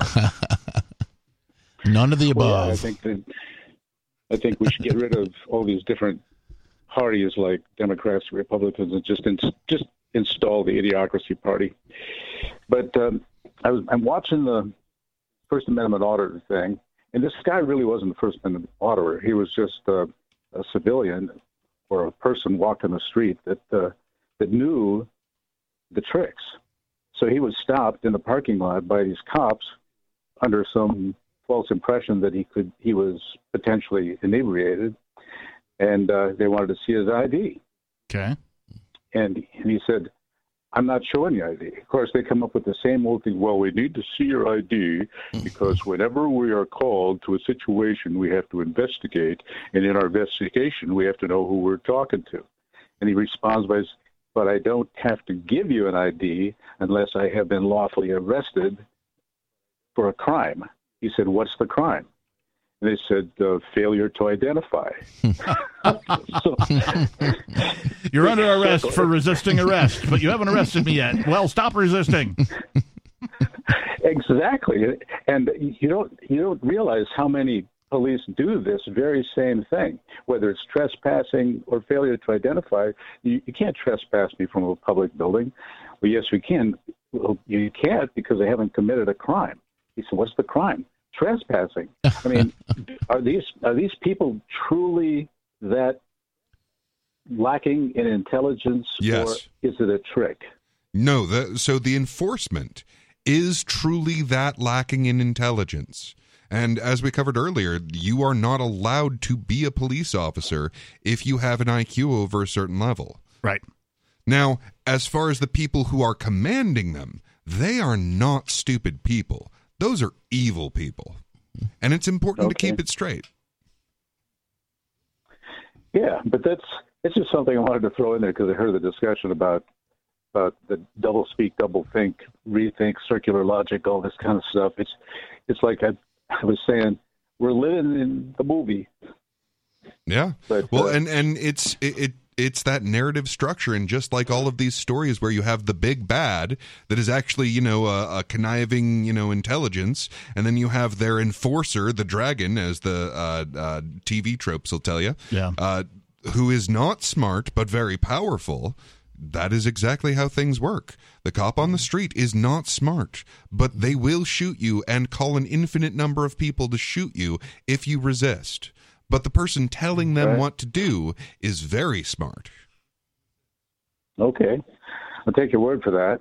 I um because I wanted to do something similar to the First Amendment auditing thing um, here soon. I I've been calling around to the police departments and asking them, you know, how do they respond to this? What's their what are their rules? That kind of thing. Yeah. And um, and over in Coeur d'Alene, Idaho, I got the best response. I mean, they were they were I guess they've learned their lesson because the more said, yeah, we just you know just let people do what they're doing unless they're actually creating some kind of a big problem. Nice.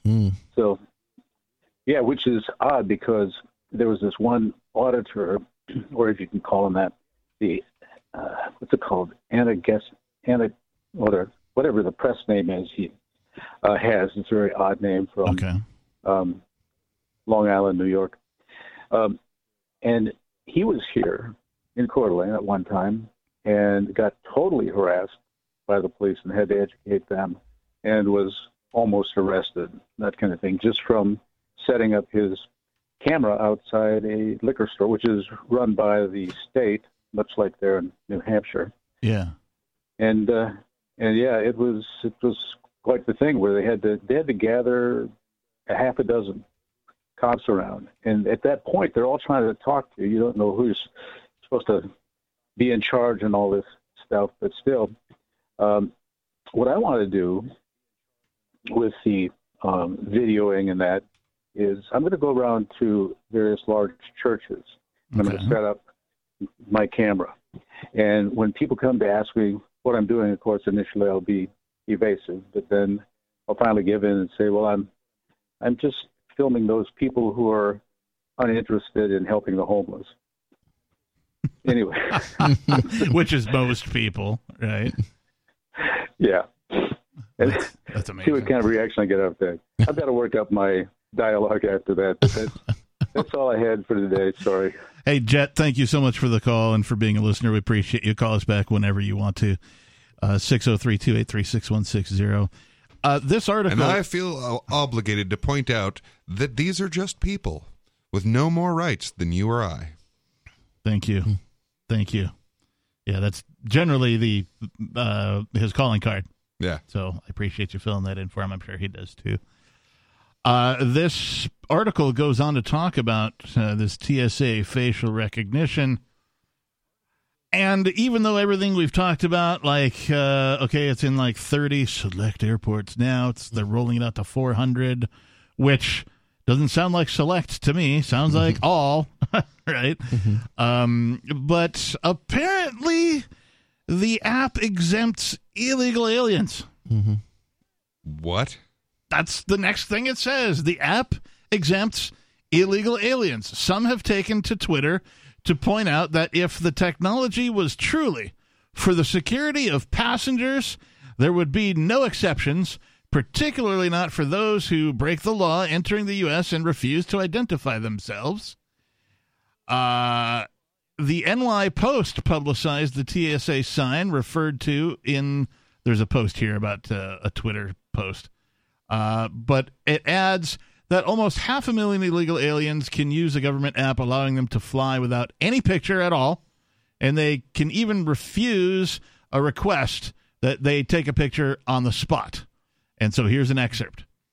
If you're rushing to the airport and forget your photo ID, good luck being allowed on the plane.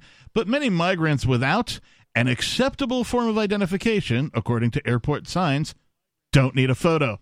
They get special treatment. Migrants who have entered the country using President Biden's new CBP, Customs and Border Protection, One app, at least 422,000 of them can fly domestically without a photo ID. Hmm. So I'm thinking, all right, so I'm going to go to the airport and be like, I'm an illegal Yeah. immigrant. Well, do you have the illegal immigrant app?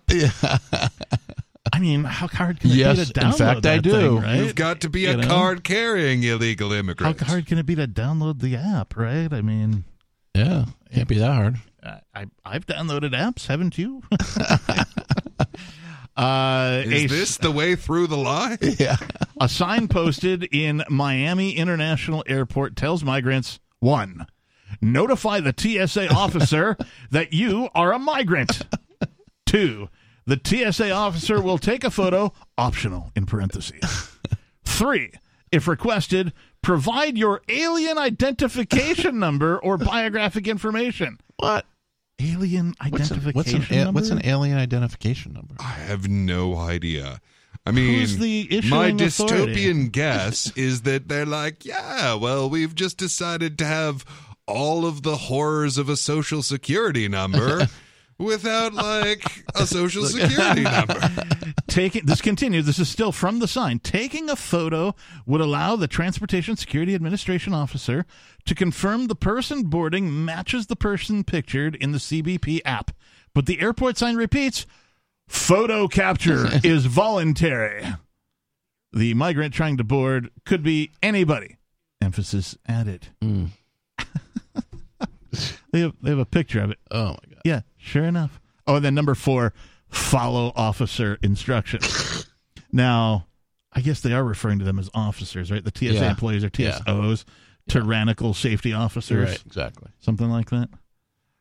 Uh, now, is it alien identification or alien registration? uh, alien identification number or biographic information?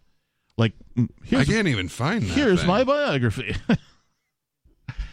uh, frontline.news, you can find a link to either the sign or a post of the sign on the on the twit face.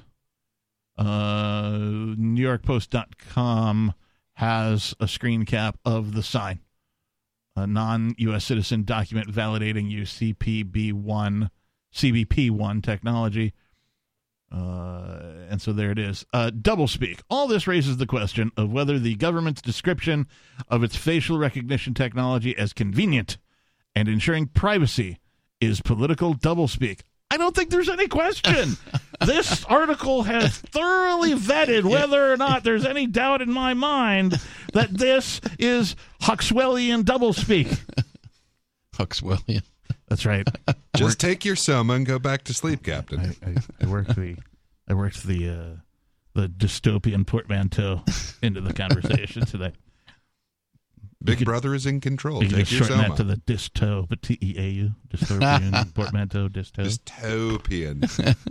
Helpful. Uh, okay, all this raises the question. Blah blah blah. Helpful professor defines that term while also providing the background to its entry into the English language. So more from uh, officials. The term doublespeak derives from two concepts in George Orwell's famous novel 1984: the term doublethink and newspeak. Ah, that's where it Yes, from yes. frequently occur in the novel, but doublespeak does not. Doublespeak is the language that deliberately distorts, disguises, obscures, hides, or reverses the meaning of words. It may also refer to intentional ambiguity or inversion of meanings. In the latter case, doublespeak is used to hide the truth or distort it. Here's how George Orwell describes political speech in 1984. Quote, in our time, political speech and writing are largely the defense of the indefensible. Thus, political language has to consist largely of euphemism, question begging, and sheer cloudy vagueness. The great enemy of clear language is insincerity. Insincerity. Where there is a gap between one's real and one's declared aims, one turns, as it were instinctively, to long words and exhausted idioms.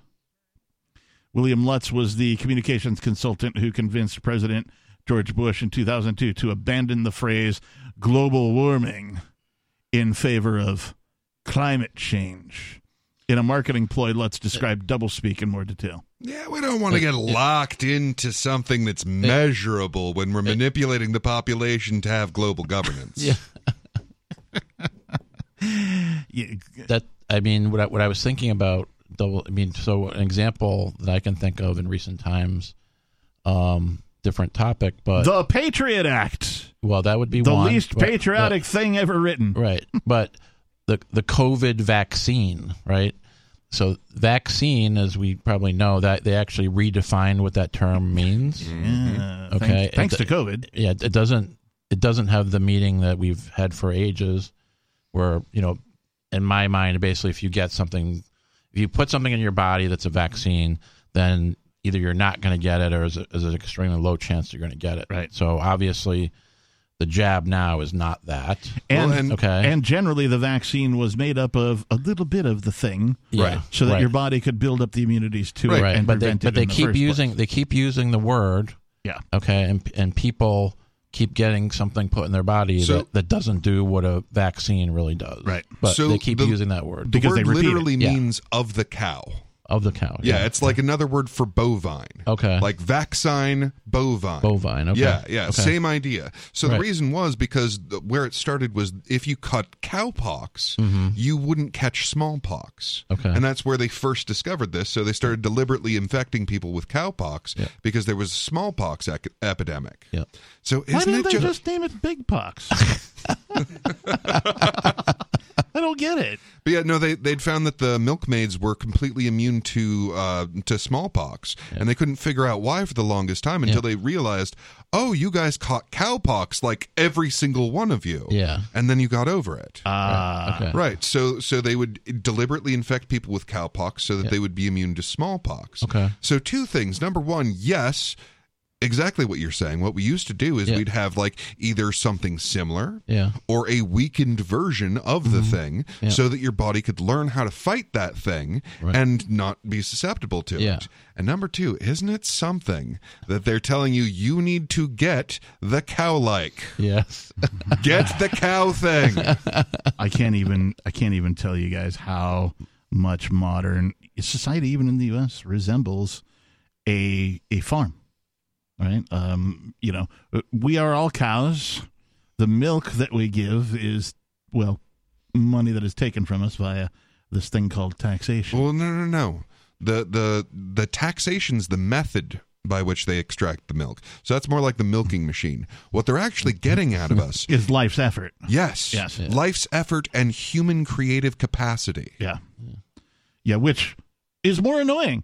Yeah. Right? It's like it, it makes you go, Wait, that's even worse, Yeah. right? Like, oh, they're taxing you, they're taking some of your money, they're stealing from me. No, that's horrible. Well, actually, the taxation worse. is just the mechanism that they use to steal from you. Mm-hmm. What they're actually taking for you is your life's energy. Yeah. Exactly. Yeah. Whatever it is that makes humans human, whatever you want to call that, that's what they're taking from you. They're taking a little piece of what some would call your soul. It's just that printing money is the easiest way of taxing, and taxing is the easiest way of getting that special sauce so that they can profit from it and you don't. Yeah, like overt slavery, where like uh, somebody owned 100% of your life's effort, right? Uh, it was pretty cut and dry, and, and, and you had no say. Now, what they've done, though, is they've turned everybody into sort of slavery light.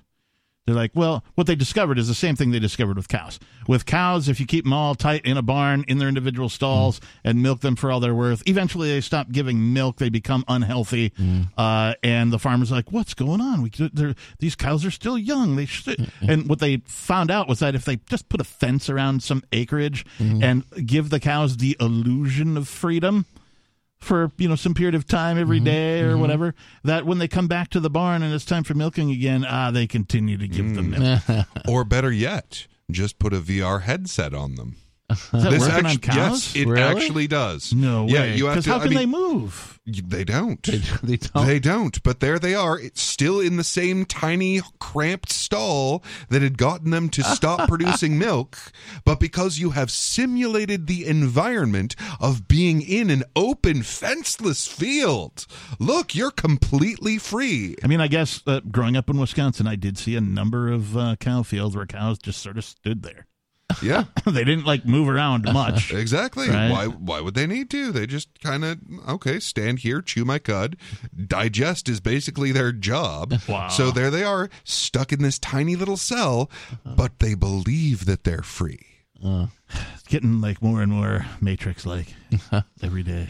Well, and and the obvious thing is realize that you're in a cell and realize what makes up that cell because we aren't kept by by physical means. We're kept by social manipulations. And the reason they can extract our life's effort is because we keep using the thing that they can make at no cost. Mm-hmm. Whereas if we start making things that they can't make at no cost and use that how we exchange, Yeah. then we get free. We get out of the cell and we get to actually reap the rewards of our life's effort. Or, at least be in control of our life's effort, right? Like the the premise of uh, libertarianism, anarchism, voluntarism is just self ownership. Do I own me? Yes, I do. Uh, should I be in control of everything I say, think, and do? Yes, absolutely, I should. Should anyone else be able to appoint a master over me? No. Should I be able to appoint a master over anyone else? No that's i mean like i can't hmm. really dumb it hmm. down anymore i can't Right. simplify it anymore Well, so here's what happens, man. I'll tell you because I had this argument with Bonnie that, like, guess what? If you command someone or buy someone killing someone, you're a murderer. If you hire a hitman, you're just as much a murderer as if you put the knife in yourself. And people believe that that's false. And they believe that you can dilute evil. And because this evil is diluted among 300 million people, it isn't evil anymore. it's weird. That's my argument for voting or not voting i guess right?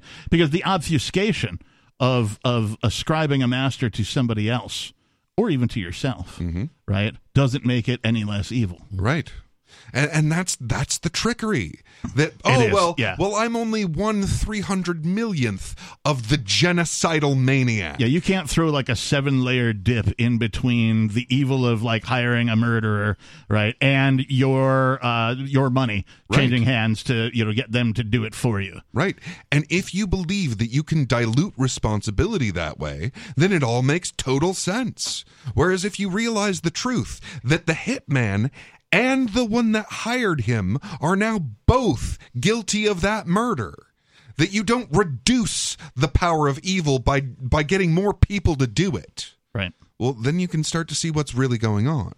And this is why I, I continually refer to like things like presidents dropping bombs, right? Because they are just as guilty as mm-hmm. the guy who pulled the trigger. Yeah. Well, they they are the commander in chief, right? Yeah, by their their own title. Yeah. So there you go. Yeah. Yeah. Neither of you is the least bit less guilty. Not for I well, I didn't get my hands dirty, or well, I was just following orders. Right. Well, you're both guilty. One hundred percent. Yeah.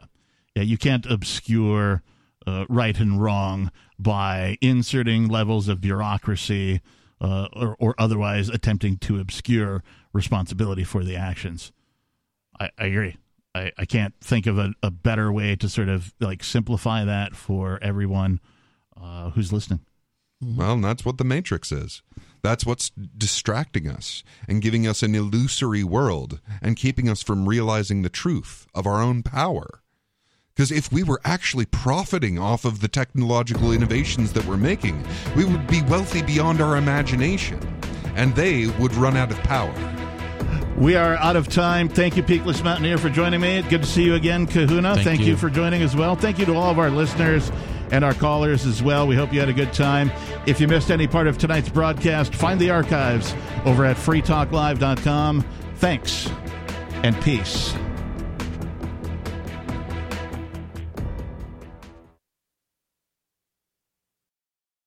You want to move to the free state and you're looking for some real estate, well, I know a guy who's really great. It's the realtor Mark Warden. Now you can learn more about the awesome things happening here in New Hampshire in our march toward liberty in our lifetime. Our friends at Porcupine Real Estate are hosting a series of webinars to educate you on the expanded freedoms enjoyed by New Hampshire citizens. Reserve your seat today at move.freetalklive.com. Topics include gun freedom, medical freedom, and political freedom victories. They also have a couple on best practices for moving to the free state and finding housing. These webinars are super helpful and free to attend once you've registered at move.freetalklive.com. Visit their YouTube channel, Porcupine Real Estate, for videos from past presentations and sign up for upcoming webinars for free at move.freetalklive.com. PorcupineRealestate.com.